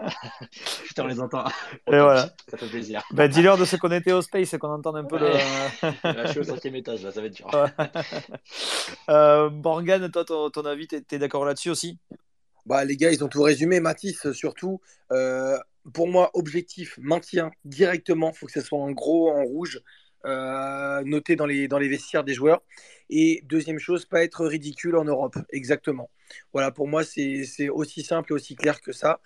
Et pour rejoindre Blasigno, euh, il faut que Camboire reste. Pour moi, tout tient sur lui. Tout. Tout. Et j'ai très très peur qu'il parte. Et euh, la stabilité, le peu de stabilité qu'il peut y avoir, le peu de cohésion, le peu de. Même sur le terrain, en fait. Même sur le terrain, la stabilité, elle est grâce à lui pour moi. Euh, donc, s'il part, j'ai peur que tout, tout se brise en fait. Même si euh, les joueurs ont acquis de l'expérience, ils ont entre eux ils ont réussi à créer une, enfin, une, sorte, une sorte de cohésion. Même si demain, comme Boré n'est pas là, je pense pas que tout va être supprimé non plus d'un coup. Mais, mais pour moi, enfin, tout va être. S'il part, ça va être brisé, ça sera pas la même chose. Et pour moi, il faut qu'il reste, il faut qu'il reste. Ouais. Et sans lui, sans lui, c est, c est, cette question, enfin, n'aura même pas lieu, quoi, parce que je pense que je vais te dire un truc. À Toulouse, c'est ils ont la montée en Ligue 1 on sent qu'ils ont les crocs, et ils ont eu le seum, clairement, et on peut les comprendre, d'être de, de, descendus euh, face à nous la dernière fois. Je pense que là, ils vont vouloir rester coûte que coûte, les mecs. Coûte que coûte. Donc, euh, moi, j'ai très très peur non seulement des mecs qui montent, et enfin, la Ligue 1 va être serrée. Là, je vois encore le PSG qui a fait un, match nul 2-2 contre, contre 3, qui est, qui est 15e. Bon, après, c'est les PSG du fin, du, fin de saison, ils ont rien à branler, mais, mais quand même, quand même, quand même. Donc, du coup, je me dis, enfin, toutes les équipes sont dangereuses. Ça va être l'année prochaine, ça va être, ça, ça va être un film d'action, quoi. Enfin, d'un côté, c'est cool parce qu'il va se passer plein de choses, mais, mais ça va être chaud, quoi. Euh, s'il y a un supporter, euh, un supporter nantais qui, euh, qui croit vraiment la saison prochaine et qui se dit qu'on peut, qu'on peut de nouveau se qualifier pour une Coupe d'Europe, pourquoi pas même aller gratter plus euh, pourquoi pas la Ligue des Champions ou, euh, euh, ou quoi, voilà, qui, qui, se fasse connaître, ça, serait, ça serait cool. Comme ça, on, peut voir aussi des avis plus, comment dire, plus positifs, encore plus positifs que, ce qu'on peut dire nous depuis le début. Moi, je vais rejoindre un petit peu l'avis de ce qui a été dit, c'est que très très vite, il va falloir, qu'il va falloir se, maintenir. Blasigno le rappelait, c'est quatre descentes sèches, c'est-à-dire que là, c'est le 17e, 18e, 19e et 20e qui tombe. Donc ça va être très très compliqué. On n'aura pas la profondeur de banc nécessaire pour euh, faire tourner, pour reposer tous les tous les effectifs, euh, tout l'effectif. Donc ça va être très compliqué. Donc il va falloir euh, très très vite être être dans, dans le dans le bain. D'ailleurs il y a la date qui est tombée pour le Trophée des Champions. Notre saison elle commencera le 31 juillet, je crois, c'est le 30 ou le 31 juillet contre le Paris Saint-Germain du coup pour le Trophée des Champions. Ouais Mathis, vas-y, c'est 31. Et donc ce sera à Tel Aviv en Israël. Voilà, donc euh, voilà, la saison va débuter beaucoup plus tôt que prévu euh, pour, euh, pour nous la saison prochaine. Donc il va falloir se mettre dans le bain très très vite. On va saluer notre, notre camarade Lançois qui, qui, est venu nous faire un coucou et qui voudrait aussi nous féliciter pour l'ambiance. Ça fait plaisir venant de Lançois. était tout à fait, franchement, bravo les gars. Euh, je, reviens un peu sur Space, sur, euh, sur Twitter, j'ai eu des petits soucis. Euh, je remercie d'ailleurs les Nantais qui m'ont qui m'ont donné des, de la force. Et donc, ben, je viens vers vous comme un cheveu dans la soupe pour vous féliciter, mais grave. Vous avez mis une ambiance de folie dans ce Stade de France. C'était magnifique. Il n'y a pas d'autre terme. Franchement, chapeau bas. Euh, bon, ok, c'est un 0 euh, c'est un but euh, qui peut porter à confusion, qui peut porter à, pas à confusion, mais tout au moins à, discussion, si on veut. Mais dans le jeu, vous étiez bien meilleur que Nice, pour ma part. Et puis, et puis voilà, franchement, de, de, vous voir tous heureux comme ça, mais quel plaisir, quel plaisir. Maintenant, j'espère que Camboiré restera avec vous. Je sais que c'est pas évident avec Kita. Je vous souhaite, j'ai entendu vite fait ce que je viens d'arriver, mais euh, voilà, j'espère que l'année prochaine, ce sera pas trop compliqué quand même pour vous, parce qu'il y a quand même quatre descentes. faut pas oublier là où vous étiez l'année dernière et, aujourd'hui. Et donc, euh, voilà, moi, franchement, que du, euh, que du bonheur à vous avoir vu hier soir, vous éclater, vous amuser. Enfin, c'était du plaisir à l'état pur. Vraiment bravo. Ah, merci, merci, merci. merci. Eh ben, écoute, ouais, ça, nous fait plaisir. Merci à toi. Et puis, venant de, comme je le disais, venant d'un supporter lensois qui connaît les, les, belles ambiances, parce que Lens est aussi un modèle d'ambiance euh, euh, dans cette Ligue 1. Ça fait tellement plaisir d'ailleurs de vous revoir en, Ligue 1, euh, surtout avec cette, cet état de forme-là. Donc ça, ça, nous fait plaisir. Merci beaucoup et t'hésite pas vraiment à, passer dans les spaces. ça sera avec plaisir qu'on t'accueille, qu'on t'accueillera sur les, sur les prochains spaces. du coup, très, très rapidement, ton, ton avis. Votre tifo, il était magnifique. Tifo, il était magnifique. Voilà. mais merci. Euh, du, coup, toi, ton avis euh, rapide sur, euh, sur la saison prochaine du, du FC Nantes d'un regard extérieur, parce que nous, c'est vrai qu'on des fois, on peut ne pas être objectif puisqu'on parle de notre club. toi, d'un regard extérieur, tu, tu, tu, te dis quoi du, de ce FC Nantes-là? Tu te dis ça va être compliqué la saison prochaine ou il y a moyen de faire quelque chose? Ben, c'est ce que je te disais, mais je dis M, je sais plus ton prénom. Emric. Emmerich, pardon. Euh, euh, euh, ben, c'est ce que je te disais. Moi, j'ai peur pour l'année prochaine. Encore une fois, même nous à Lens, beaucoup s'enflamment parce qu'on a peut-être la possibilité d'accrocher une place européenne, mais vraiment, ça serait vraiment voilà, au, millimètre sur la dernière journée, je pense. Mais je pense pas que ce soit la bonne chose. Et donc, par rapport à vous, il y a ces quatre descentes. Encore une fois, j'ai peur de du départ de Camboiré parce qu'il a créé quand même une dynamique. Et euh, voilà, moi ça me fait peur un peu pour vous pour l'année prochaine, mais derrière tout ça, vous avez quand même euh, un beau groupe de joueurs. J'espère qu'ils vont pas partir grâce à cette Coupe d'Europe. Euh, je pense à Lafont, je pense à, à, là, je, je sais plus. Ouais, voilà. J'espère qu'ils resteront avec vous. grâce à cette Coupe d'Europe. Et donc, ça va être compliqué mais je vous le souhaite pas quoi. J'espère que vous allez pouvoir grappiller quand même des tours, des, des tours dans, de, dans, dans, cette Europe, euh, que vous allez emmagasiner de l'expérience. Euh, ça sera toujours un plus, mais j'ai peur. Voilà, j'ai peur. Voilà, c'est mon Bon, ben écoute, tu partages, euh, en tout cas, tu partages euh, nos craintes. C'est ce qu'on disait un petit peu, effectivement, qu'il fallait euh, déjà sécuriser Comboiré pour la saison prochaine, ce qui, ce qui est pas évident pour le moment. Euh, et puis après, euh, peut-être que ça fera rester Ludovic Blas. C'est vrai que, par exemple, des joueurs comme Blas, euh, comme, comme Simon, on a du mal à se dire qu'ils vont rester si on change d'entraîneur encore au mercato là. Donc peut-être qu'effectivement, la grosse priorité, c'est Blasigno qui le disait, c'est de, de, de, de, vite sécuriser le, le, le le, cas Antoine Camboiré pour la saison prochaine. Hmm. Ah, après, sur ces quatre descentes, si tu fais un, point euh, sur les montées, euh, tu as Toulouse qui a quand même un bon groupe, mais on ne sait pas s'ils vont garder quand même la même équipe. Euh, ça va être compliqué quand même pour eux. Pour Ajaccio, c'est pareil. et le troisième, encore une fois, je ne suis pas certain qu'il y ait un troisième de Ligue 2 qui monte. Donc, si on reste sur la dynamique là, je pense que Clermont aura des difficultés. Je pense que Troyes aura des difficultés. Je pense que nous, on peut avoir des difficultés également. Ah ouais, tu penses que euh, Lens euh, peut jouer le maintien la saison prochaine tout, dépendra, euh, tout, tout, dépendra encore une fois de la dynamique de groupe. si nos joueurs, ben moi je pense pas qu'ils vont partir, mais si des Fofana, des Doucouré, des Klaus, tu vois, mais j'y crois pas. Hein. je, ne crois pas un instant qu'ils vont partir l'année prochaine. Mais voilà, nous on a, on a que trois ans de Ligue 1, on n'aura que trois ans de Ligue 1. on ne sait jamais. Donc je préfère être pessimiste et puis prendre du plaisir.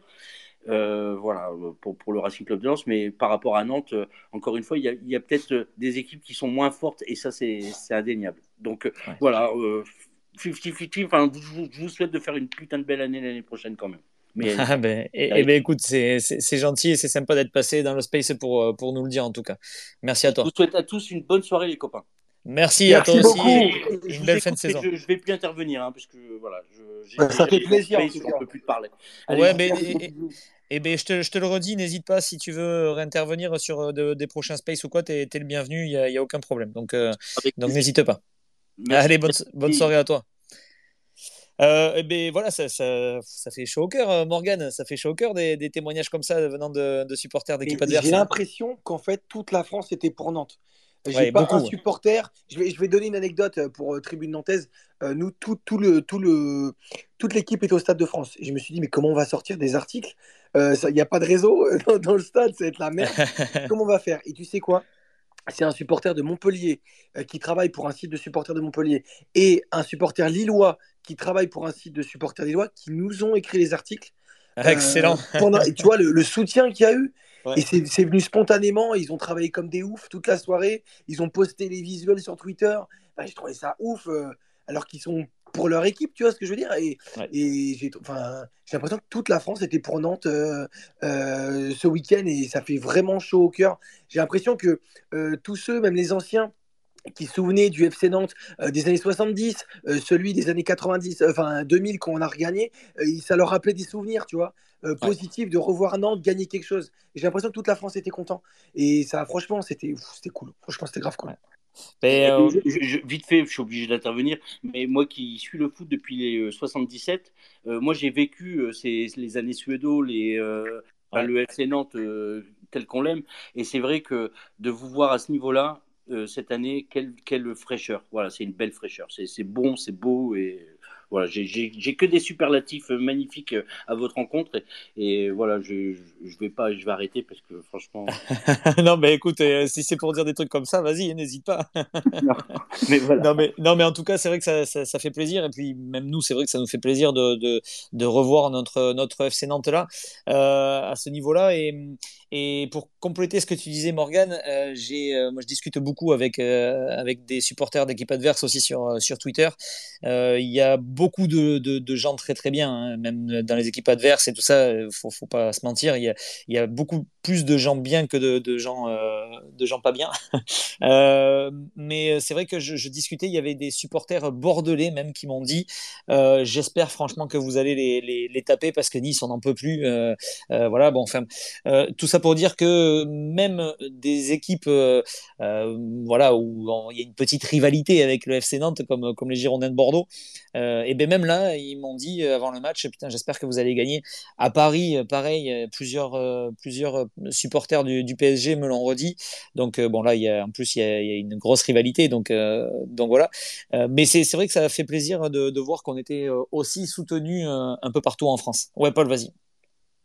J'ai même eu, parce que suite à un passage sur Twitch la dernière fois, j'ai eu un supporter marseillais avec qui je discute qui nous a souhaité félicitations et j'ai aussi des supporters venant de Tours qui ont qui soutenaient Nantes qui disaient que les la, la, dernière fois, les dernières fois qu'ils jouaient, euh, même pour des, des coupes euh, euh, en tant que professionnel, et eh ben, ils souhaitaient tout le bonheur à Nantes et de retrouver à Nantes un, palmarès qu'ils avaient perdu depuis les années 2000. Ouais.